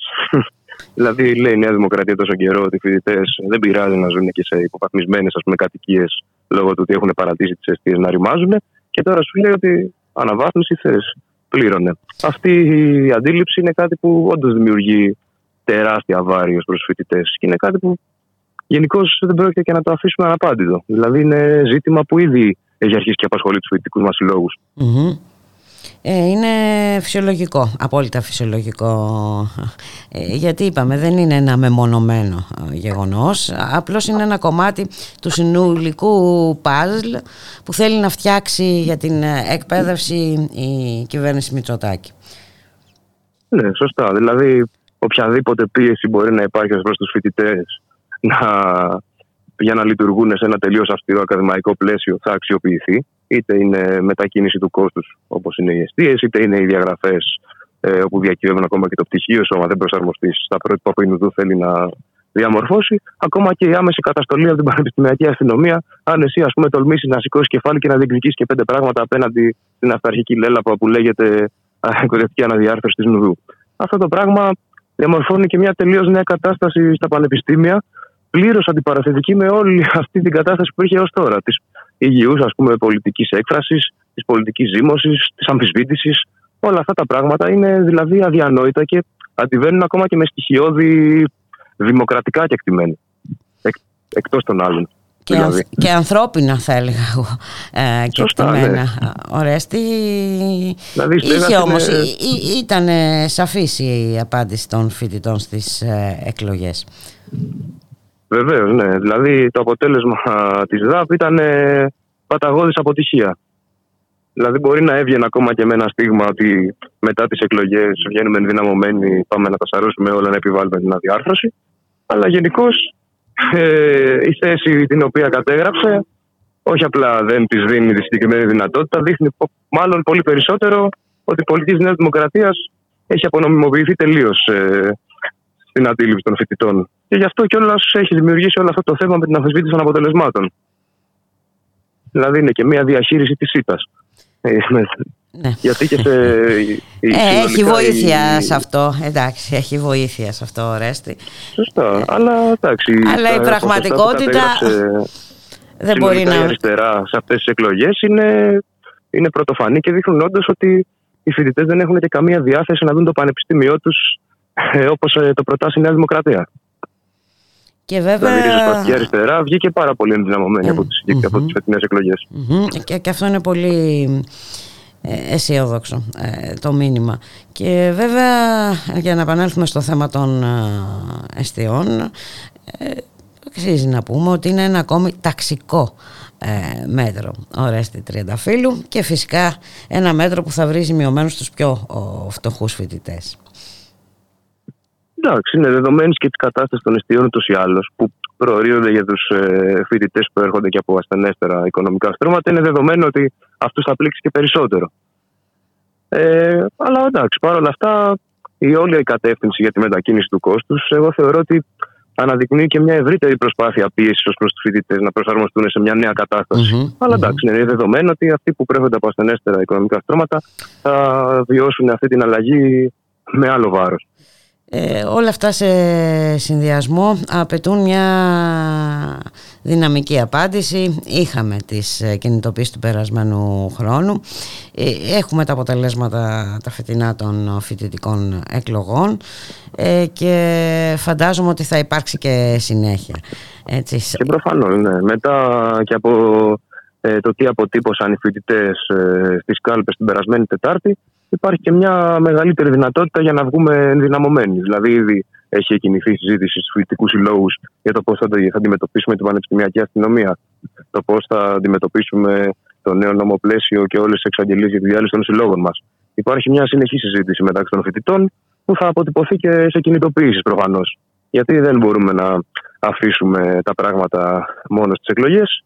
Πρέπει από εδώ και μπρος να βγούμε δυναμικά, όπως είπατε, μέσα από τους συλλόγους μας, μέσα από τις διαδικασίες μας, και προφανώς και θα το κάνουμε. Και το έχουμε αποδείξει αυτό όλο το προηγούμενο διάστημα ότι ό,τι και να θέλει η Νέα Δημοκρατία να επιβάλλει, την κατάσταση στο Πανεπιστήμιο την ε, καθορίζουν οι φοιτητές. Γιατί για αυτούς αφορά κιόλας, όχι τίποτα άλλο. Ακριβώς έτσι είναι. Ορέστε Τριανταφύλου, ευχαριστούμε πάρα πολύ για την συνομιλία. Καλή συνέχεια. Καλή συνέχεια. Να Καλή συνέχεια και σε εσάς. Γεια χαρά. Γεια σας.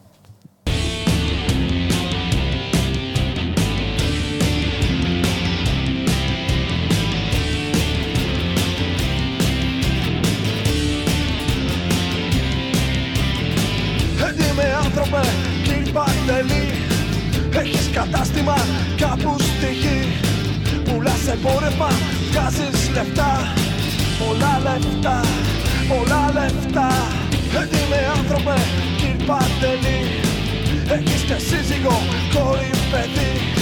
Μοντένα επιπλά, πλάσμα TV Γιατροστροφή, πνευματική. Δίπλα σου το όνειρο, η ζωή και το φως. Μαζί στο κουφάρι σου κλεισμένος εντός Δίπλα σου το όνειρο, η ζωή και το φως. Μαζί στο κουφάρι σου κλεισμένος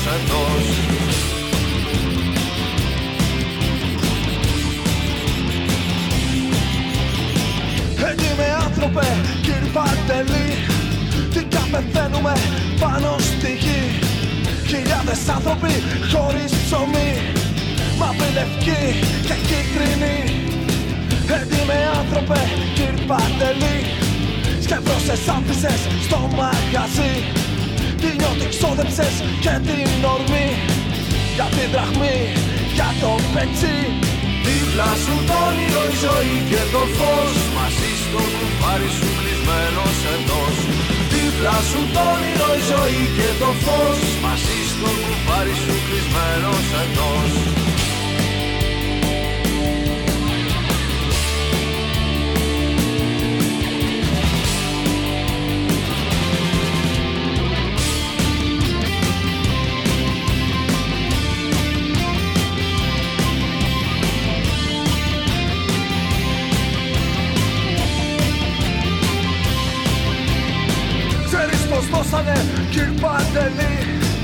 Άλλοι τα νιάτα τους και τη ζωή.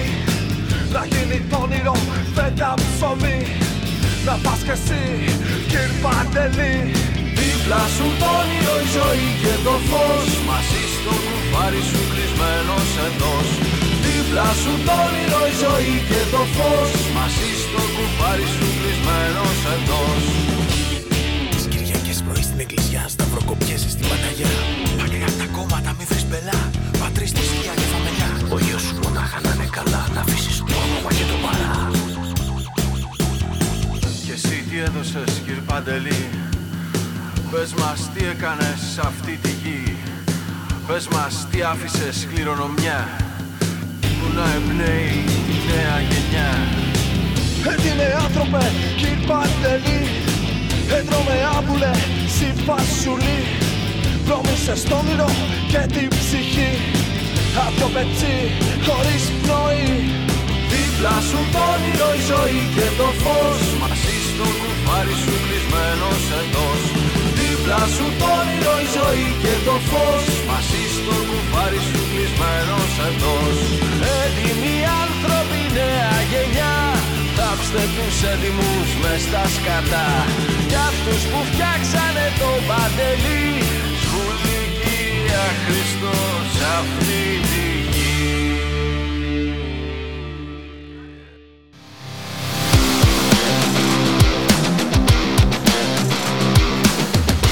Στη δουλειά και στον αγώνα με το Γιώργη Χρήστο. Μια εκπομπή για τον κόσμο της εργασίας, για τα προβλήματα και τις αγωνίες της νεολαίας για τα κινήματα της κοινωνίας.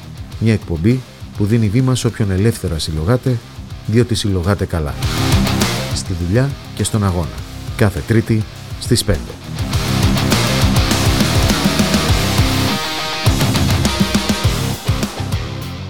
Βέτο.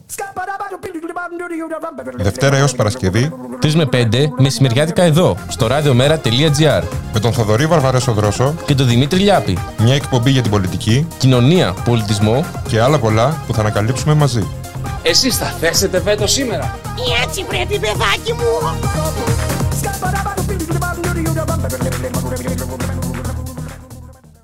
Ραδιομέρα.gr, 2 και 6 πρώτα λεπτά, στον ήχο Γιώργος Νομικός, στην παραγωγή Γιάννα Θανασίου, Γιώργης Χρήστος, στο μικρόφωνο η Μπουλίκα Μιχαλοπούλου. Και μια α, θλιβερή ανακοίνωση είχαμε χθες από την ύπατη αρμοστία του ΟΗΕ για το μέγεθος ε, των προσφύγων. Έχουν ξεπεράσει τα 100 εκατομμύρια οι ξεριζωμένοι του πλανήτη. Να καλωσορίσουμε την κυρία Στέλλα Νάνου, υπεύθυνη επικοινωνίας της ύπατης αρμοστίας του ΟΗΕ για τους πρόσφυγες στην Ελλάδα. Καλό σας μεσημέρι κυρία Νάνου.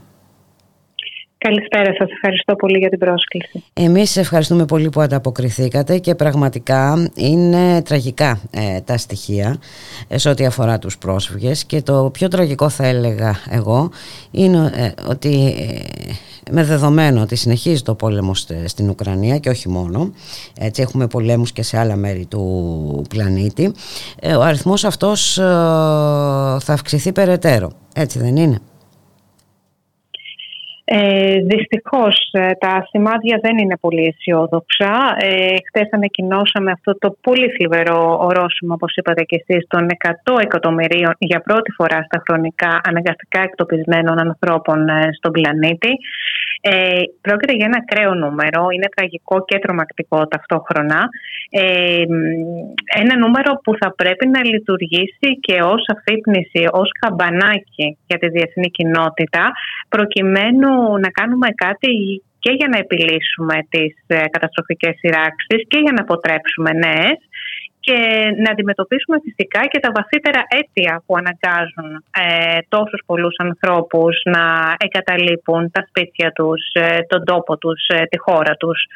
Ε, Και αν όπως λάβουμε είπατε, υπόψη, συγγνώμη που σας διακόπτω, ότι υπάρχουν και άλλα προβλήματα, όπως ε, ε, θα έχουμε και το πρόβλημα προσφυγιάς λόγω της κλιματικής αλλαγής, ε, δεν θα είναι πλέον μόνο οι σειράξεις ένας λόγος ε, που θα αναγκάζει τους ανθρώπους να φύγουν από τα σπίτια τους.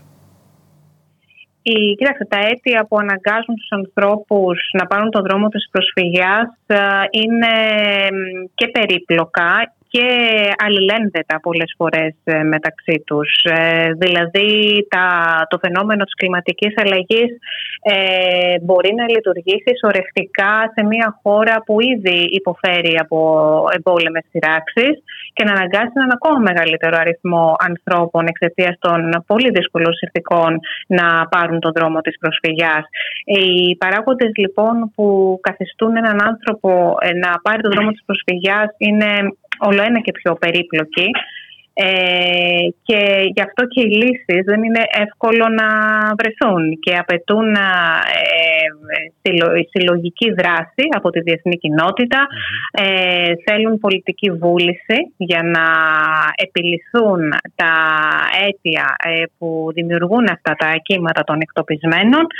Ε, μ, απλά ο κόσμος μας έχει νομίζω και τα μέσα και τα εργαλεία να το κάνει αυτό ε, παρόλο που οι αριθμοί φαντάζουν πραγματικά τρομακτικοί τα 100 εκατομμύρια των αναγκαστικά εκτοπισμένων δεν θα πρέπει ε, να, να σταυρώνουμε τα χέρια, δεν θα πρέπει να εγκαταλείψουμε την προσπάθεια. Αντίθετα, α, αυτός ο αριθμός θα πρέπει να λειτουργήσει ως αφύπνιση για να πολλαπλασιάσουμε τις προσπάθειες ώστε και να αντιμετωπιστούν τα αίτια που αναγκάζουν πολλούς ανθρώπους να εγκαταλείψουν τις αιστείες τους, αλλά και για τις κρίσεις που αυτή τη στιγμή μένονται σε όλο τον πλανήτη. Και όπως είπατε δεν είναι μόνο η Ουκρανία, είναι και πολλές ακόμα κρίσεις που δεν βλέπουν τόσο τα φώτα της δημοσιότητας, να, να κάνουμε ό,τι μπορούμε ε, και εμείς ως ανθρωπιστικοί οργανισμοί, αλλά και οι εθνικές αρχές για να ανακουφίσουν τον πόνο αυτών των ανθρώπων που αναγκάστηκαν τόσο ξαφνικά να εγκαταλείψουν τα πάντα πίσω τους και οι ανάγκες φυσικά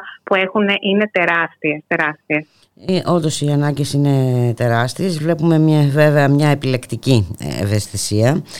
αναφέρομαι στην ε, ευαισθησία απέναντι στους πρόσφυγες από την Ουκρανία σε αντίθεση ε, με τους πρόσφυγες από άλλες ε, χώρες έτσι, όπως το Αφγανιστάν ή τη Συρία. Ναι, και σε αυτό να υπενθυμίσουμε κάτι πάρα πολύ σημαντικό, ότι το δικαίωμα να αναζητά κάποιος άσυλο ισχύει για όλους και παντού. Ε, πρόκειται για θεμελιώδης ανθρώπινο δικαίωμα, στο οποίο δεν χωρά καμία διάκριση, καμία ερμηνεία, καμία διαπραγμάτευση, ε, γιατί ο σεβασμός του δικαιώματος στο άσυλο και των δικαιωμάτων των προσφύγων δεν αποτελεί επιλογή ούτε πράξη φιλανθρωπίας. Πρόκειται για νομική και ηθική υποχρέωση και σε καμία περίπτωση δεν θα πρέπει να εξαρτάται ή να επηρεάζεται από την εθνικότητα ε, τη χώρα καταγωγής, ε, τη θρησκεία ή τον τρόπο άφηξης ε, σε μια χώρα. Βέβαια να πούμε ότι ε, έχουμε δει τρομερή αλληλεγγύη ε, και κινητοποίηση ε, προς τους πρόσφυγες της Ουκρανίας. Και αυτό πραγματικά είναι κάτι ε, που αξίζει να μιμηθεί, να βρει μιμητές, να αποτελέσουν αφορμή αυτές οι πράξεις αλληλεγγύης για να επεκτείνουμε αυτή την γενεοδορία και τη συμπόνια και σε άλλους ανθρώπους που αναγκάζονται και εκείνοι να εγκαταλείψουν την πατρίδα τους ε, χωρίς να το έχουν επιλέξει οι ίδιοι. Ε, ελπίζουμε αυτή η θερμή υποδοχή ε, να αποτελέσει και αφορμή και σκέψη, για σκέψη και προβληματισμό ώστε αυτή η ανθρωπιακή αλληλεγγύη να επεκτεθεί και σε άλλους πρόσφυγες και αναγκαστικά εκτοπισμένους, όπου και αν βρίσκονται στον κόσμο, και ανεξάρτητα από το χρώμα, την καταγωγή ή τη θρησκεία τους. Από όπου και αν προέρχονται, οι πρόσφυγες έχουν ανάγκη και αξίζουν την υποστήριξη και την αλληλεγγύη μας. Και αν είναι κάτι που μπορούμε να διδαχτούμε από την προσφυγική κρίση στην Ουκρανία, είναι γιατί το είδαμε πολύ έντονα και ο συσχετισμός ε, νομίζω ε, ήταν ε, πάρα πολύ έντονος ότι ο καθένας μπορεί να γίνει πρόσφυγας. Η ζωή είναι πολύ έστρεψη και απρόβλεπτη και μπορεί να αλλάξει από τη μια στιγμή στην άλλη. Και ίσως αυτή η συνειδητοποίηση το ότι ζούμε σε έναν κόσμο ευμετάβλητο και τίποτα δεν είναι δεδομένο να μας βοηθήσει να αποκτήσουμε μεγαλύτερη ενσυναίσθηση και να αντιμετωπίζουμε τους πρόσφυγες από όπου και αν προέρχονται με μεγαλύτερη γενεοδορία και ανθρωπιά ευμετάβλητο όπως είπατε δυστυχώς ε, δεν βλέπουμε ε, από αυτούς που διαφεντεύουν τις τύχες ε, του κόσμου να αντιμετωπίζουν την κατάσταση με την πρέπουσα σοβαρότητα και αναφέρομαι συγκεκριμένα και στην τακτική που ακολουθείτε σε αυτό τον πόλεμο έτσι αντί να ακούμε συζητήσεις ή να γίνονται προσπάθειες ειρήνευσης διαπραγμάτευσης κτλ. κτλ. βλέπουμε αντιθέτως να ε, υποδαβλίζεται ε, ο πόλεμος και να έρθουμε λίγο και στα δικά μας ε, εδώ. Εδώ έχουμε το μεγάλο πρόβλημα, κυρία Νάνου, των επαναπροωθήσεων που είναι πια γεγονός, καταγγέλλεται από παντού. Μια κυβέρνηση που δεν θέλει να το παραδεχθεί. Ε, ναι, ως είπατε αρμοστία έχουμε εκφράσει πολλές φορές την ε, ανησυχία μας ε, για αυτά τα φαινόμενα. Ε, ως είπατε αρμοστία έχουμε καταγράψει μέσα σε δύο χρόνια, το 2020 και το 2021, περισσότερα από 540 περιστατικά που φέρεται να πρόκειται για επαναπροωθήσεις. Ε, τα έχουμε θέσει υπόψη των ελληνικών αρχών. Ε, ζητώ τα περιστατικά αυτά να διερευνηθούν με τρόπο αποτελεσματικό και θα συνεχίσουμε να το κάνουμε. Διότι, όπως είπα και πριν, το δικαίωμα στο άσυλο είναι θεμελιώδης ανθρώπινο δικαίωμα.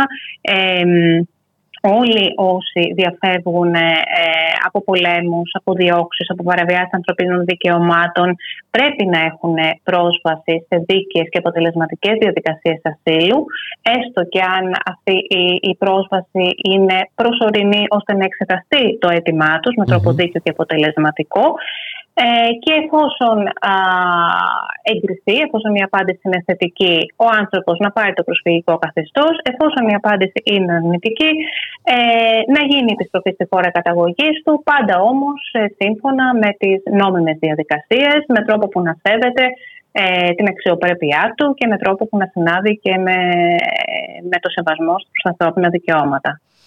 Και να έρθουμε λίγο και στις συνθήκες ε, στις οποίες ζουν οι πρόσφυγες εδώ ε, στη χώρα μας. Αναφέρομαι στα, ε, στα λεγόμενα στρατόπεδα φιλοξενίας. Εδώ είχαμε καταγγελίες ε, στην Σάμο ότι οι άνθρωποι δεν είχαν νερό από τις 6 ε, Μαΐου λόγω διάφορων προβλημάτων.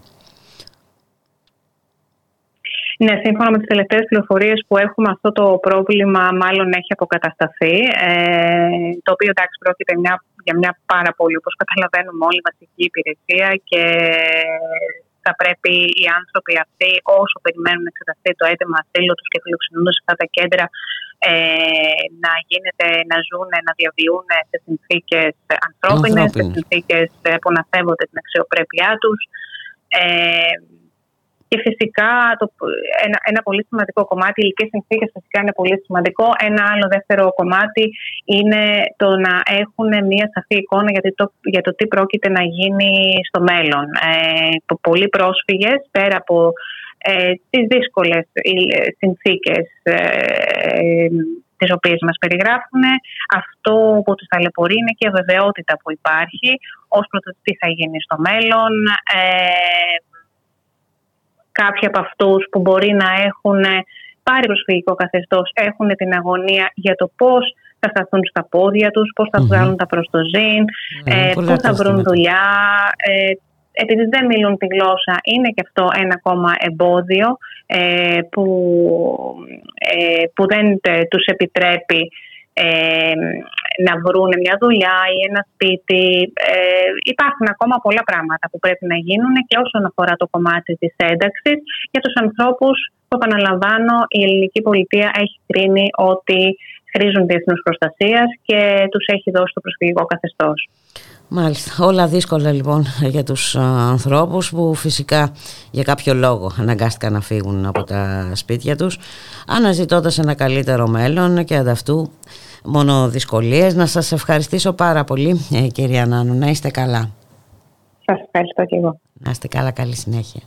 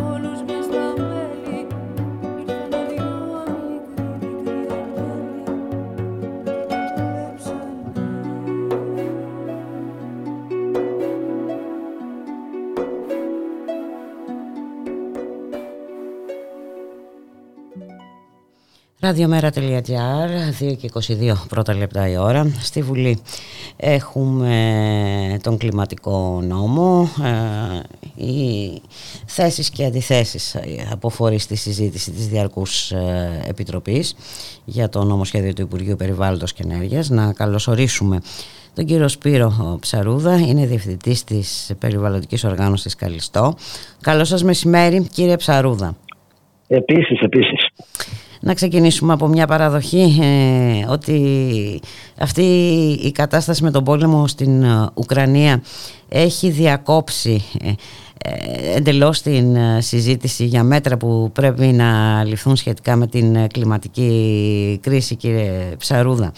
Και ενώ είχαμε πριν ε, κάποια ε, έστω και δειλά α, σημεία ε, έναρξης με σοβαρότητα αυτής της συζήτησης. Τώρα βλέπουμε ότι ε, δεν γίνεται καθόλου λόγος για την κλιματική ε, κρίση κύριε Ψαρούδα. Αντιθέτως βλέπουμε επαναφορά ε, σε μέτρα και πολιτικές ε, που θα επιβαρύνουν το περιβάλλον.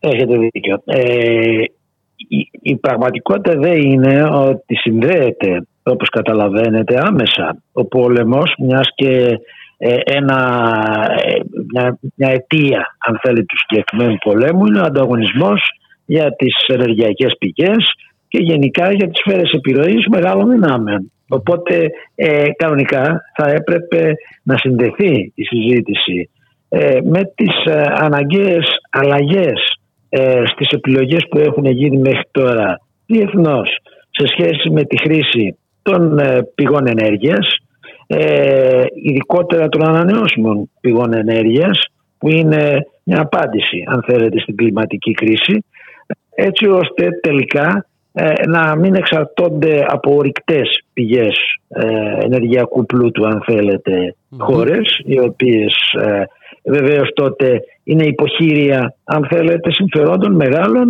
τα οποία στοχεύουν ακριβώς στο να ανταγωνιστούν για να, να, να έχουν πρόσβαση σε ενεργειακές πηγές. Ε, κανονικά λοιπόν η ενεργειακή δημοκρατία, οι, ε, οι επιπτώσεις που έχουν στη φύση, ε, οι εύθερες εξελίξεις και στο πολεμικό μέτωπο αλλά και στην ε, ε, διεθνώς και φυσικά όλα τα άλλα ζητήματα τα οποία συνδέονται άμεσα ή έμεσα με τα θέματα τα οποία συζητάμε ε, τον τελευταίο καιρό είναι κατά του πολέμου θα έπρεπε να έχει ε, μια πιο ολοκληρωμένη και πιο αν θέλετε συμπεριληπτική να, να, περιλαμβ- να περιληφθούν όλα τα ζητήματα στη συζήτηση τα οποία συνδέονται.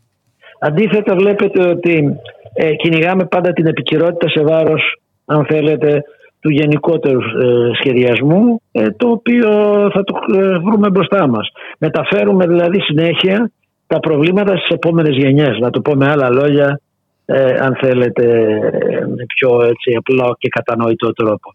Διότι δεν είναι δυνατόν να αναζητούμε λύσεις ε, στα διέξοδα που έχουν δημιουργήσει τώρα ε, τα γνωστά γεγονότα με το να καταφέρουμε πάλι ε, σε ορυκτό αέριο το οποίο ονομάζεται φυσικό αέριο κατά, ε, ε, ε, όπως καταλαβαίνετε για, για συγκεκριμένους λόγους είναι ορυκτό το αέριο δεν βρίσκεται στη φύση έτσι ελεύθερα ε, τα οποία γίνονται από συγκεκριμένες εταιρείες και συζητάμε τώρα πώς θα επανέλθουμε στα προηγούμενα, στην προηγούμενη συζήτηση σε τέτοιου είδους λύσεις τη στιγμή που ε, τέτοιου είδους λύσεις είναι η κανονικότητα που μας έφερε μέχρι εδώ. Θα έπρεπε να γίνει μια ριζική τομή στην αντιμετώπιση των ζητημάτων αυτών. Δυστυχώς δεν βλέπουμε κάτι τέτοιο κύριε Ψαρούδα. Α, Αντιθέτως ε, βλέπουμε μια επιλογή, αναφέρομαι και στην Ευρωπαϊκή Ένωση, ε, Ακριβώς. για απεξάρτητη από το, απεξάρτηση από το ρωσικό φυσικό αέριο. Και, Και εξάρτηση σε άλλα στο- ορυκτά ναι, ναι, ναι, καύσιμα. ε, το οποίο ε, είναι πιο καταστροφικό ε, για το περιβάλλον. Ναι. Αναφέρομαι στο Μα γι' αυτό- αμερικανικό ε, φυσικό. Έχετε δίκιο, έχετε δίκιο διότι το, ε, ε, ε, ένα μεγάλο μέρος από αυτό είναι σχιστολιθικό το οποίο φέρνει ε, τεράστιες ε, περιβαλλοντικές ε, καταστροφές και επιπτώσεις. Μα γι' αυτό οι περιβαλλοντικές οργανώσεις που τοποθετήθηκαν ε, στο, ί- ίσως το ξέρετε ότι τοποθετήθηκαν μαζί ε, 12 οργανώσεις περιβαλλοντικές ε, για τον κλιματικό νόμο και χαρακτηρίζουν το νομοσχέδιο ως ένα νομοσχέδιο το, στο οποίο υπάρχει κενό φιλοδοξίας ώστε να αποτρα- αποτραπεί η κλιματική κατάρρευση και κενό εφαρμογής διότι δεν φτάνει ε, μόνο να κάνεις ευχές αλλά πρέπει να εφαρμοστούν. Και αυτά τα οποία διακηρύσεις έτσι δεν είναι. Και στις δύο λοιπόν ε, αν θέλετε αυτές ε, ε, πλευρές του πράγματος διαπιστώνουμε κενά. Κενά φιλοδοξίας και κενό εφαρμογής. Δεν λαμβάνονται υπόψη και δεν μπαίνουν στόχοι σοβαροί και σημαντικοί. Ας πούμε στο, δεν είναι δυνατόν σε μια χώρα όπως η Ελλάδα να μην μπαίνουν ζητήματα σε σχέση με το φυσικό περιβάλλον και σε σχέση φυσικά με τον αγροδιατροφικό τομέα. Έτσι, δεν μπαίνουν σαφείς στόχοι ε, οι οποίοι πρέπει να επιτευχθούν σε ένα συγκεκριμένο χρονοδιάγραμμα. Αντίθετα, επαναλαμβάνω, ε, παραπέμπουμε τα πάντα, τα πάντα στις ελληνικές καλένδες, στο μέλλον. Δηλαδή θα μπορούσαμε Στις να κάνουμε επόμενες λόγο γενιές. για μια έκθεση ιδεών δηλαδή. Ε, Ε, εντάξει, γίνονται κάποια δηλαδή βήματα. Α μην είμαστε τόσο έτσι σαρωτικοί στην κριτική που ασκούμε και εμείς προσπαθήσαμε, αν διαβάσετε την ανακοίνωσή μας, να είμαστε δίκαιοι. Να πούμε ότι όπου γίνανε έστω δειλά κάποια νη- βήματα, να τα αναφέρουμε και να τα επισημάνουμε. Ε, αλλά ε, έχετε δίκιο στο ότι τελικά όμως το ισοζύγιο ε, δεν θα μπορούσε να θεωρηθεί ικανοποιητικό για τις ανάγκες των καιρών. Μάλιστα. Τα μεγαλύτερα προβλήματα που τα έντιμε- α, εντοπίζετε, ε, κύριε Ψαρούδα; Κοιτάξτε, ε, εκτός από αυτά τα γενικά που σας είπα, ε, υπάρχουν, ε, δεν αναδεικνύεται σαν προτεραιότητα η ανάγκη για προστασία της φύσης. Με, με συστατικό την προσπάθεια για τον μετριασμό της κλιματικής κρίσης ε, που, που γίνεται έτσι χωρίς, με, με- χωρίς σαφές κατευθύν, σαφείς κατευθύνσεις και χωρίς ε, εργαλεία τα οποία να προτείνονται και να θεσμοθετούνται. Το ίδιο ισχύει στην, ε, στον αγροδιατροφικό τομέα που είπα. Η, αν δείτε το στρατηγικό σχέδιο ε, του, της κοινή αγροτικής πολιτικής που έχει ε, ε, ε, δημιουργήσει, που έχει επι- ε, ε, ε, επεξεργαστεί η κυβέρνησή μας ε, η οποία κατέθηκε το Δεκέμβριο του 2021 ε, και που πρέπει τώρα να ε, αναθεωρηθεί ε, ή στερούνται σοβαρών ε, ρημάτων έτσι, τολμηρών προς την κατεύθυνση της αντιμετώπισης της ε, ε, κλιματικής αλλαγής με αποτέλεσμα η ίδια η Ευρωπαϊκή Επιτροπή να στείλει επιστολή τώρα τον Απρίλιο, τον, πριν από ε, ένα μήνα, ε, όπου επισημαίνει ακριβώς τα ίδια, ε, τα ίδια ζητήματα τα οποία επισημαίνουμε και εμείς ως περιβαλλοντικές οργανώσεις, δεν είμαστε οι μόνοι. ότι υπάρχουν κενά φιλοδοξία, ότι, δεν, ότι στερείται στόχων συγκεκριμένων και τολμηρών. Ε, ακόμα και η πολιτική στην αγροτική που ξέρετε πόσο μεγάλο ρόλο παίζει επίσης από πλευράς εκπομπών στο, ε, στην ατμόσφαιρα και φυσικά στη βιοπικιλότητα. Ε, ακόμα και οι ανανεώσιμες πηγές ενέργειας ε, οι οποίες βεβαίως ε, οι περιβαλλοντικές οργανώσεις τις υποστηρίζουν. Ε, πολλές φορές εφαρμόζονται με, με στόχο τελικά την κερδοφορία και όχι τους περιβαλλοντικούς στόχους τους και οποίους πολλές φορές ε, λειτουργούν καταστροφικά α, για το και λειτουργούν περιβάλλον. ανάποδα. Δημιουργούν Ναι. ε, ίσως μερικές φορές και περισσότερα προβλήματα από αυτά που καλούνται να λύσουν. Διότι αν δεν καταστρέφεις τη φύση και καταστρέφεις με τη βιοπικιλότητα, ε, εκεί που κα- εγκαθιστάς, χωρίς σχέδιο συγκεκριμένο, χωρίς στόχους, ε, ανεμογεννήτριες, ε, ε, τελικά πετυχαίνεις το αντίθετο αποτέλεσμα. Διότι δεν μπορεί να ε, οι, οι στόχοι της, ε, για την, κλιμα, την αντιμετώπιση της ε, κλιματικής κρίσης να μην λαμβάνουν υπόψη τους στόχους για την ε, προστασία της φύσης και της βιοπικιλότητας. Είναι σαφές νομίζω. Ε, η Ε, ίδια Είναι η- αλληλένδετα διεθνώς αυτά. Δεν είναι. μπορούμε να Ε, συζητάμε ακριβώς. για το ένα παραβλέποντας α, το άλλο. Πολύ σωστά. Ε, Πολύ και- σωστά παρατηρείτε. Πρόκειται για την, ε, την- για, την, για την άλλη όψη του ίδιου νομίσματος στην ουσία. Αντιθέτως εδώ έχουμε δει να γίνονται να επιχειρείται και ακόμη και καταπάτηση των περιοχών ε, Natura ε, κύριε Ε, Ψαρούδη. βέβαια. Έτσι, Έχετε δίκιο. εδώ βλέπουμε να επιχειρείται η ανέργηση μεγάλων τουριστικών συγκροτημάτων σε περιοχές ε, όπως στο, στην που δεν Κρήτη. το σηκώνουν. Ναι, ναι, ναι. Που δεν σηκώνουν Που δεν και που σηκώνουν, καταστρέφουμε ακριβώς. τελικά.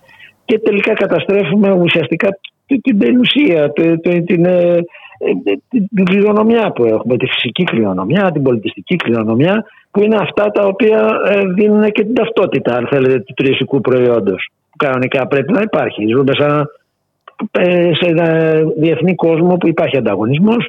Ε, η ταυτότητα της χώρας ποια είναι; Δεν είναι Ακριβώς, ακριβώς... ε, ναι, γιατί- ε, βέβαια και σε το- τελική, σε τελική ανάλυση είναι επιζήμιο, θα είναι επιζήμιο και για τον ε, τουρισμό που υποτίθεται Ακριβώς. ότι είναι η βαριά βιομηχανία της χώρας. Μακροπρόθεσμα, αυτό λέμε και αυτό φωνάζουμε χρόνια τώρα, ότι, αυ- ότι δεν είναι δυνατόν να καταστρέφουμε το μέλλον χάρη του παρόντος. Δηλαδή ουσιαστικά υπονομεύουμε το μέλλον των παιδιών και των εγγονιών μας. Αυτό είναι η πραγματικότητα. Ήταν, ε, η- προ- Προκειμένου να έχουμε κάποια πρόσκαιρα κέρδη. Να φτιάξουμε ένα ξενοδοχείο για να έχουμε εμείς σε βάρος του, ε, του συνόλου φυσικά, έτσι, του, του δημοσίου συμφέροντος. Για να έχουμε πρόσκαιρα κέρδη ή να τοποθετήσουμε ανε- ανεμογεννήτρες οπουδήποτε Σε βουνά. μας είναι βολικό και εύκολο στις, στις πιο απάτητες κορυφές της χώρας παραδείγματος χάρη προκειμένου να εκμεταλλευτούμε τις επιδοτήσεις ή εν πάση περιπτώσει να μετε τον αέρα που είναι ε, ε, ασφαλώς διαθέσιμος εκεί αλλά σε βάρος της βιοποικιλότητας, σε βάρος της φύσης και σε βάρος άλλων σχεδιασμών που πρέπει να υπάρχουν. Ναι, γιατί δεν πρέπει να Ε, ξεχνάμε. συγγνώμη αν ακούγομαι λίγο, ξέρετε, σαν γκρίνια ακούγεται. Αλλά Όχι, δεν είναι δυστυχώς- γκρίνια. Δεν είναι Ναι. γκρίνια να, να βλέπεις την ε, πραγματικότητα ως έχει. Και Ναι. δεν είναι εσείς και εγώ που τα λέμε αυτά. Εδώ το, τα καμπανάκια έχουν χτυπήσει οι επιστήμονες εδώ και καιρό. Έτσι, και τώρα τα καμπανάκια ηχούν ε, δυνατότερα. Σου λέει ε, ότι αν δεν πάρουμε κάποια μέτρα τώρα, ε, αύριο θα είναι αργά. αυτή η κοντόφθαλμη πολιτική που αντιμετωπίζουμε μερικές φορές τα πράγματα φαίνεται και σε αυτό το συγκεκριμένο ε, νομοσχέδιο το οποίο συζητείται στη Βουλή, στη Βουλή αυτές τις μέρες όπου έχουν χωθεί μέσα και άσχετες διατάξεις όπως μια αρρύθμιση 20 ετούς παράτασης αδείας κατεδάφισης και εξαίρεση από την κατεδάφιση για αυθαίρετα στο γήπεδο του Παναθηναϊκού. Α, Αν είναι μάλιστα. δυνατόν, εδώ μιλάμε για το μέλλον του πλανήτη και φροντίζουμε Λιχώνουμε τώρα το, το, για το, για το μέλλον του Λιχώνουμε γηπέδου του μάλιστα. τα αυθαίρετα τα, του γηπέδου του Παναθηναϊκού. Ε, τι να πω, ε, δηλαδή Νομίζω ότι είναι Ε, δεν- ενδεικτικό, ε, είναι ενδεικτικό κύριε χαρακτηριστικό. Ψαρούδα της σοβαρότητας με την οποία αντιμετωπίζετε αυτό το τόσο ε, κρίσιμο θέμα. Έτσι που όπως πολύ Έχετε σωστά δίκιο. είπατε υ- υ- υπονομεύουμε επί της ουσίας το, το μέλλον. έτσι, έτσι. Είμαι το δικό μας και των παιδιών μας. Και... Μακάρι να είχα και άλλα πράγματα να επισημαίνω. Είπα ότι υπάρχουν κάποια ε, πράγματα όπως ας πούμε κάποιες ρυθμίσεις που αφορούν την ενδυνάμωση της διάστασης της κλιματικής αλλαγή- αλλαγής στη διαδικασία περιβαλλοντικής αδειοδότησης. Επίσης κάποιες απαγορεύσεις εγκατάστασης καυστήρων πετρελαίου στο μέλλον έτσι, καύσης μαζούτ για ηλεκτροπαραγωγή σε μη διασυνδεδεμένα νησιά και ακόμα και η προτάζια υπολογισμού του αθροτικού αποτυπώματος είναι θετικά στοιχεία. Έτσι, και πρώτη φορά έτσι θεσμι- θεσπο- ε, θεσμίζονται ε, Μάλιστα. από, ε, στη Βουλή. Αλλά, ε, εν πάση περιπτώσει όμως, όλα αυτά πρέπει να, να, να, να εντάσσονται μέσα σε ένα ευρύτερο σχέδιο που έχει πραγματικές φιλοδοξίες. Ιδάλω είναι ε, κάποια ημίμετρα τα οποία δυστυχώς. Που δεν αλλάζουν, ε, την γενική εικόνα. Ω, μα. Μπράβο. Αν και είναι στη θετική κατεύθυνση, δεν λειτουργούν όπως θα έπρεπε να λειτουργήσουν. Αυτό. Μάλιστα και υπάρχουν αντιρρήσεις λοιπόν όπως είπατε και εσείς η επισήμανση ήταν κοινή για τις ε, 12 ε, οργανώσεις. οργανώσεις, μάλιστα. Ναι, ναι. Οι οποίες δεν είναι μόνο ε, περιβαλλοντικές οργανώσεις, είναι και η ΓΕΣΕΕ, είναι οι γιατροί του κόσμου, ε, είναι ε, η, Ένωση, η Ελληνική Ένωση για τα Δικαιώματα Δικαιώματα του του Ανθρώπου και άνθρωπου. του Πολίτη. Γιατί και αυτοί ε, δικαιώματα, και περί αυτού μιλάμε στην πραγματικότητα, να το σκεφτείτε ε, σε βάθος, για τα δικαιώματα του πολίτη, του ανθρώπου, να ζει σε έναν πλανήτη ζωντανό. Περί αυτού μιλάμε. Ε, αν δεν μπορέσουμε αυτό να το πετύχουμε, τόσο για τις ζωές μας όσο και για τις ζωές των απογόνων μας, των παιδιών μας, ε, νομίζω ότι θα έχουμε αποτύχει σαν γενιά και αυτό πρέπει να χτυπήσει καμπανάκια από πολλές πλευρές. Έτσι είναι, ε, έτσι ακριβώς είναι κύριε Ψαρούδα ε, και το θέμα ε, είναι όντως είναι πάρα πολύ σοβαρό ε, και τι, ε, ειλικρινά Ξέρετε, εμείς, ε, εμείς, ε, ενώ υπάρχουν όπως ε, ξέρετε- λύσεις και σίγουρα Ακριβώς, υπάρχουν, υπάρχουν ε, λύσεις. λύσεις Αρκεί να δούμε, αρκεί να το δούμε με το ευρύτερο αυτό πνεύμα που πρέπει να το δούμε. Εμείς είμαστε μια οργάνωση, όπως ίσως ξέρετε, η Καλιστό, που Με την άγρια ασχολείται ζωή, κυρίως με την άγρια πανίδα έτσι, και τη συνύπαρξη με τον άνθρωπο, με ακούδες, με λύκους κτλ. Αλλά δεν μπορούμε να δούμε αυτά τα επιμέρους θέματα αποκομμένα από το ευρύτερο ζήτημα το οποίο αντιμετωπίζει ο πλανήτης αυτή τη στιγμή. Της υπερθέρμανσης ε, που θα μας κάνει ε, τη, τη, τη ζωή κόλαση. Κλίβανο. αργά ή γρήγορα. θα γίνουμε Κλίβανο. κλίβανος Ε, Ναι, πραγματικά μα, τα, τα, τα, τα, τα φαίνονται, τα σημάδια είναι σαφή. Και εδώ πέρα τώρα προσπαθούμε να δώσουμε λύσεις, να επιστρέψουμε ξανά ε, στο λιγνίτη ε, και, να, ε, και να ξαναγυρίσουμε πίσω, να κάνουμε βήματα προς τα πίσω αντί να κάνουμε προς τα εμπρός. Έτσι. Και Ή όπως προς, το, είπε- φυσι- ή προς το λεγόμενο φυσικό αέριο, το ορυκτό αέριο στην πραγματικότητα. Και όπως είπατε και εσείς, ακόμη και αυτές οι ανανεώσιμες πηγές ε, ενέργειας ε, δεν χρησιμοποιούνται ε, όπως θα έπρεπε να χρησιμοποιηθούν. Ενώ ε, να πούμε ότι δεν έχουν και την αναμενόμενη ε, απόδοση. Ε, γιατί είναι και απόδοση και αποδοχή. Γιατί αν δεν αποδεκτούν από τις τοπικές κοινωνίες, έτσι, σαν λύσεις, μετά αναγκαζόμαστε να ζητάμε λύσεις από το παρελθόν και όχι από το μέλλον. Ενώ κανονικά θα έπρεπε να σκεφτόμαστε με τα μάτια στο μέλλον και όχι στο παρελθόν. Ναι, αλλά οπότε, Καταλάβατε πώς όπως είπατε και εσείς ε, δεν μπορούμε να τις εγκαταστήσουμε σε βάρος του φυσικού περιβάλλοντος και Ε, έχουμε όχι, δει πολλές είναι- τέτοιες προσπάθειες ε, σε αυτή τη χώρα ε, ε, προσφάτως. Αυτό αποδεικνύει, μα δεν πρέπει να ξεχνάμε για ποιο σκοπό γίνεται κάτι και από ποιον πρέπει να γίνεται. Γι' αυτό μίλησα και για, ε, αν θέλετε, ενεργειακή δημοκρατία. Έτσι δεν είναι, ε, πρέπει να, δεν υπάρχει καμιά στοχοθεσία για την ενίσχυση του ρόλου των πολιτών στην παραγωγή καθαρής ενέργειας για αυτοκατανάλωση, για παράδειγμα, στο συγκεκριμένο ε, νομοσχέδιο.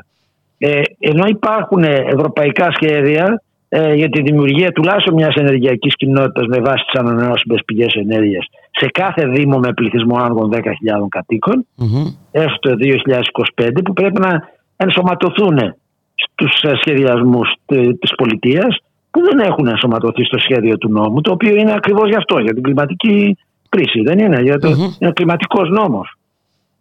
Θα έπρεπε λοιπόν να είναι φιλόδοξο και σε, συμμετω- με τη συμμετοχή των πολιτών. Γιατί Και έτσι με θα την δουν ε, και οι παροχή πολίτες. κινήτρων θα λέγαμε κύριε Ακριβώς. Ψαρούδα. Γιατί θα το δουν και στο λογαριασμό τους αυτό σαν αλλαγή. Ε, βλέπετε τώρα τι λογαριασμούς παίρνουν όλοι. Όλοι στα χέρια μας. Έτσι, για, το, την ηλεκτρικό ενέργεια, για την ηλεκτρική ενέργεια και για το φυσικό αέριο όσο χρησιμοποιούμε. Γιατί γίνεται πολλή συζήτηση για, το, για, για, το- για τις τιμές του ηλεκτρικού και δεν γίνεται η ίδια συζήτηση για τις ε, τιμές του φυσικού αερίου που είναι επίσης πολύ, Πολύ ε, ψηλές, ναι. ακριβές. Πάρα πολύ ψηλά. Ε, Εδώ Ε, παρεμβαίνει τραγικά. το Τι να κέρδος ε, για να είναι κάποιους πάνω από ε, τις κύριε αντοχές του. Ψαρούδα. Έτσι, έτσι. Ε, καταλάβατε, γι' αυτό πρέπει να συνδυαστεί. Πολύ ο σωστά το κλιματικός είπατε, νόμος. ενεργειακή δημοκρατία. Βεβαίως. Να έχουμε τα ωφέλη όλοι οι πολίτες αυτής της χώρας και όχι μόνο λίγοι ισχυροί, οι οποίοι μπορούν να αντιληφθούν κάθε κρίση σαν ευκαιρία. Έτσι δεν είναι αυτό, δεν είναι το μότο που, Άκριβος, άκριβος. που Άκριβος. χρησιμοποιούνται ε, σε αυτές τις περιπτώσεις δυστυχώς. Να βλέπουμε να λέει την κρίση, ακόμα και την καταστροφή σαν ε, ευκαιρία. Ε, εντάξει, με, με, με συγχωρείτε, αλλά ε, δεν νομίζω ότι μπορούμε να μιλάμε όλοι με τον ίδιο τρόπο για αυτά τα θέματα.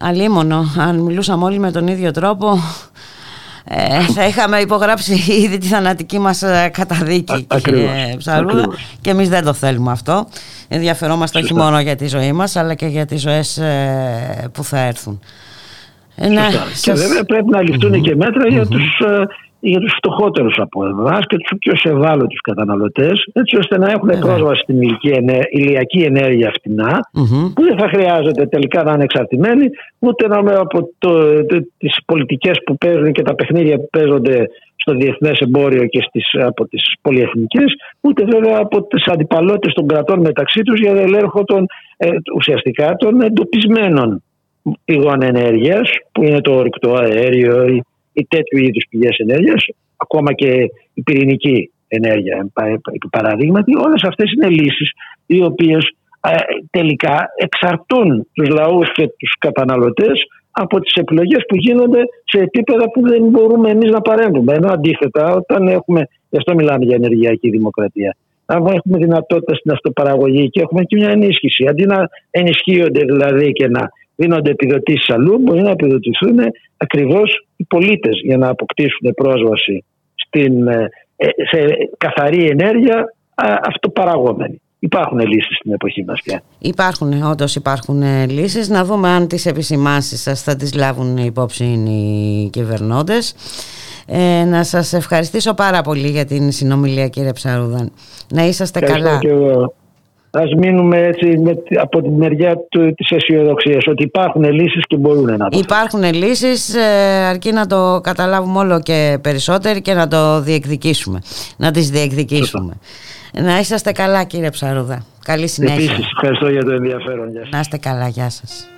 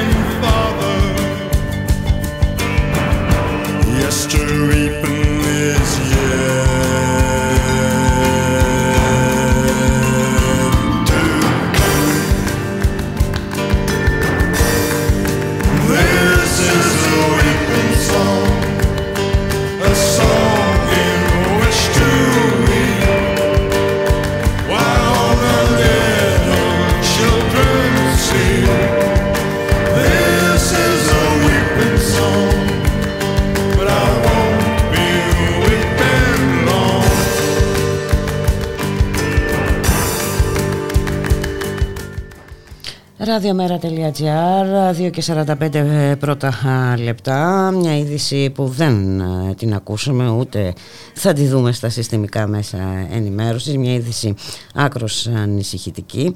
Μας έρχεται από την Περαία, είχαμε την περασμένη εβδομάδα επίθεση σε ξενώνα με ασυνόδευτους ανήλικους πρόσφυγες, μια ιδιαίτερα ευάλωτη ε, κατηγορία προσφύγων. Να καλωσορίσουμε την κυρία Ιωάννα Μεταξοπούλου με συντονίστρια του ξενώνα Άρσης στην Περαία Θεσσαλονίκης. Γεια σας κυρία Μεταξοπούλου. Καλό απόγευμα να έχετε. Ε, πραγματικά είναι μια είδηση που προκαλεί μεγάλη ανησυχία έτσι, γιατί όπως είπα αφορά και μια ιδιαίτερα ευάλωτη ε, κατηγορία προσφύγων. Ε, γενικότερα τέτοια περιστατικά είναι δυσάρεστο όταν συμβαίνουν σε όλες τις ηλικίες, ειδικά όταν αφορά ανηλίκους. Θα μας πείτε τι ακριβώς ε, έγινε γιατί αν δεν κάνω λάθος είχαμε, ήταν πολυπληθής ε, αυτή η επίθεση ε, εναντίον του Ξενώνα. Ναι, ε, την πέμπτη το απόγευμα γύρω στις 9 μια ομάδα δικών μας παιδιών πήγε βόλτα στο πάρκο δίπλα στο σπίτι, με τα πόδια δηλαδή, δύο τετράγωνα πιο δίπλα. Ε, εκεί από ένα στενό βγήκαν μια ομάδα πέντε ατόμων ε, που κράταγαν ξύλα στα χέρια, καδρόνια, μεγάλα ξύλα. Μόλις είδαν τα, τα παιδιά άρχισαν τα, να χτυπάνε τα ξύλα στο έδαφος, να κάνουν πολύ θόρυβο και να φωνάζουν κάτι που δεν μπορούν να μας πούν τα παιδιά τι ήταν αυτό το κάτι. Ε, τα παιδιά πανικοβλήθηκαν και άρχισαν να γυρνάνε προς τη δομή. Έπιασαν το ένα από αυτά, ε, το χτύπησαν στο κεφάλι με ξύλο και με πως ένας περαστικός, ένας διακόμενος κύριος άρχισε να φωνάζει και σταμάτησαν. Στη συνέχεια τα παιδιά τρέξαν όλα στο σπίτι και μπήκαν στην αυλή μας. Και αυτή η ομάδα των πέντε ατόμων ενώθηκε με άλλα άτομα που κατέβαιναν από διάφορα στενά της Περαίας. Έκοβαν κλαδιά και μάζεμα πέτρες από τον δρόμο και επιτέθηκαν γύρω στα 30 άτομα στη δομή. Ε,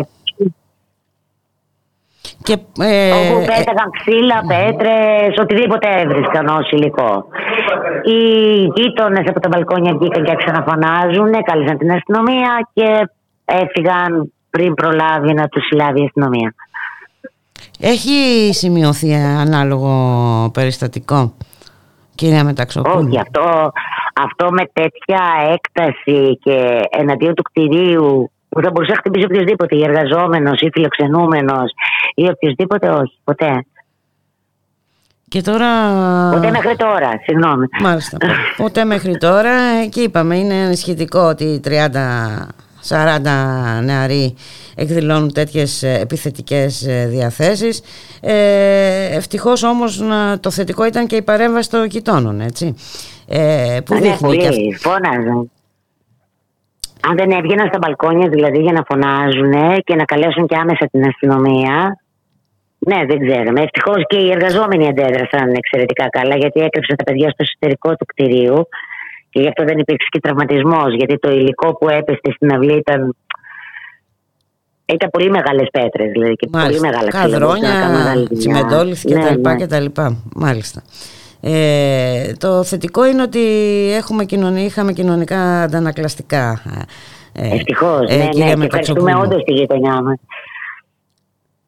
Ε, και τώρα πώς ε, τα παιδιά που φαντάζομαι θα είναι φοβισμένα, έτσι; Είναι και ε, πάμε και πολύ συχνά για καταθέσεις στην ασφάλεια, για, για να αναγνωρίζουν Ναι, είναι. Γενικώς μένουν πολύ στο σπίτι αυτόν τον καιρό. Μάλιστα. Η αστυνομία, ναι. η αντιμετώπιση ποια ήταν από την αστυνομία; Είναι πολύ βοηθητική από την πρώτη στιγμή και έφτασαν άμεσα και ενδιαφέρθηκαν και εξακολουθούν, δηλαδή προσπάθησαν να κάνουν προσαγωγές ε, και νομίζουμε ότι έχουν φτάσει και σε ένα σημείο. Δηλαδή σήμερα που είμαστε στην ασφάλεια mm-hmm. δείχνανε πιθανούς υπόπτους στα παιδιά και αναγνώρισε και τα παιδιά δύο. Θέλω να σημειώσω ότι στην πρώτη επίθεση που ξεκίνησε στο πάρκο, εκεί τα πρόσωπα της πρώτης πεντάδας ήταν ελεύθερα. Δηλαδή δεν, είχαν, δεν ήταν καλυμμένα. Ναι. Δεν ήταν καλυμμένα. Στην επίθεση στη δομή ήταν με full face όλα καλυμμένα. Οπότε δεν μπορεί να περιγράψει υπάρχουν... κανεί χαρακτηριστικά.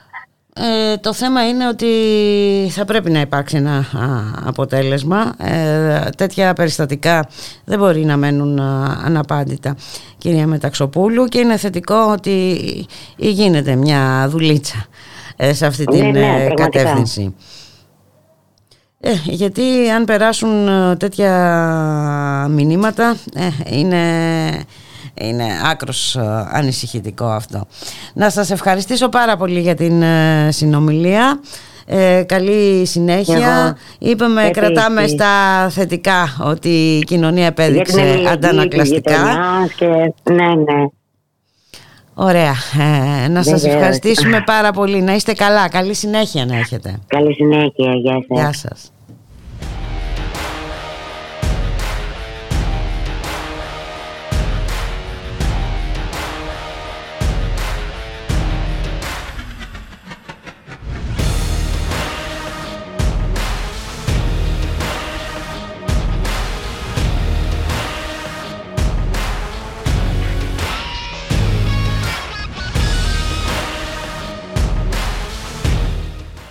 Και εδώ φτάσαμε στο τέλος, στον ήχο Γιώργος Νομικός, στην παραγωγή Γιάννα Θανασίου Γιώργης ε, Χρήστου. Να σας ευχηθούμε να είστε όλες και όλοι καλά. Καλώς εχόταν των πραγμάτων, εμείς θα τα ξαναπούμε αύριο στη μία το μεσημέρι. Και μην ξεχνάτε, ακολουθεί η εκπομπή Βέτο με τον Θοδωρή Βαρβαρέσο Δρόσο και τον Δημήτρη Λιάπη.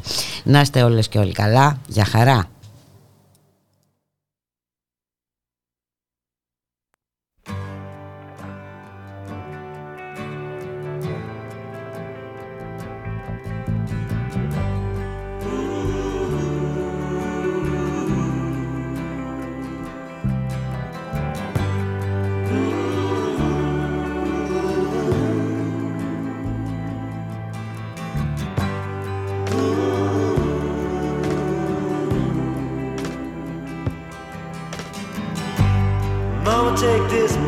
Off of me. I can't use it anymore. It's getting dark, too dark to see. I feel I'm knocking on heaven's door. Knock, knock, knocking on heaven's door.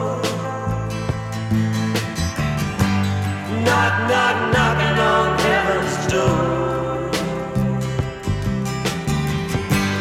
Knock, knock, knocking on heaven's door.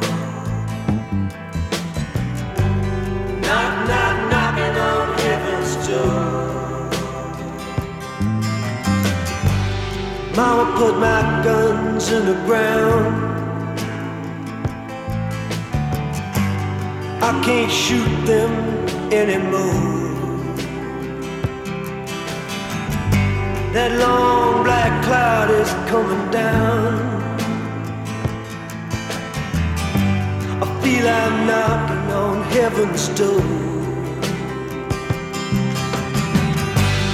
Knock, knock, knocking on heaven's door. Knock, knock, knocking on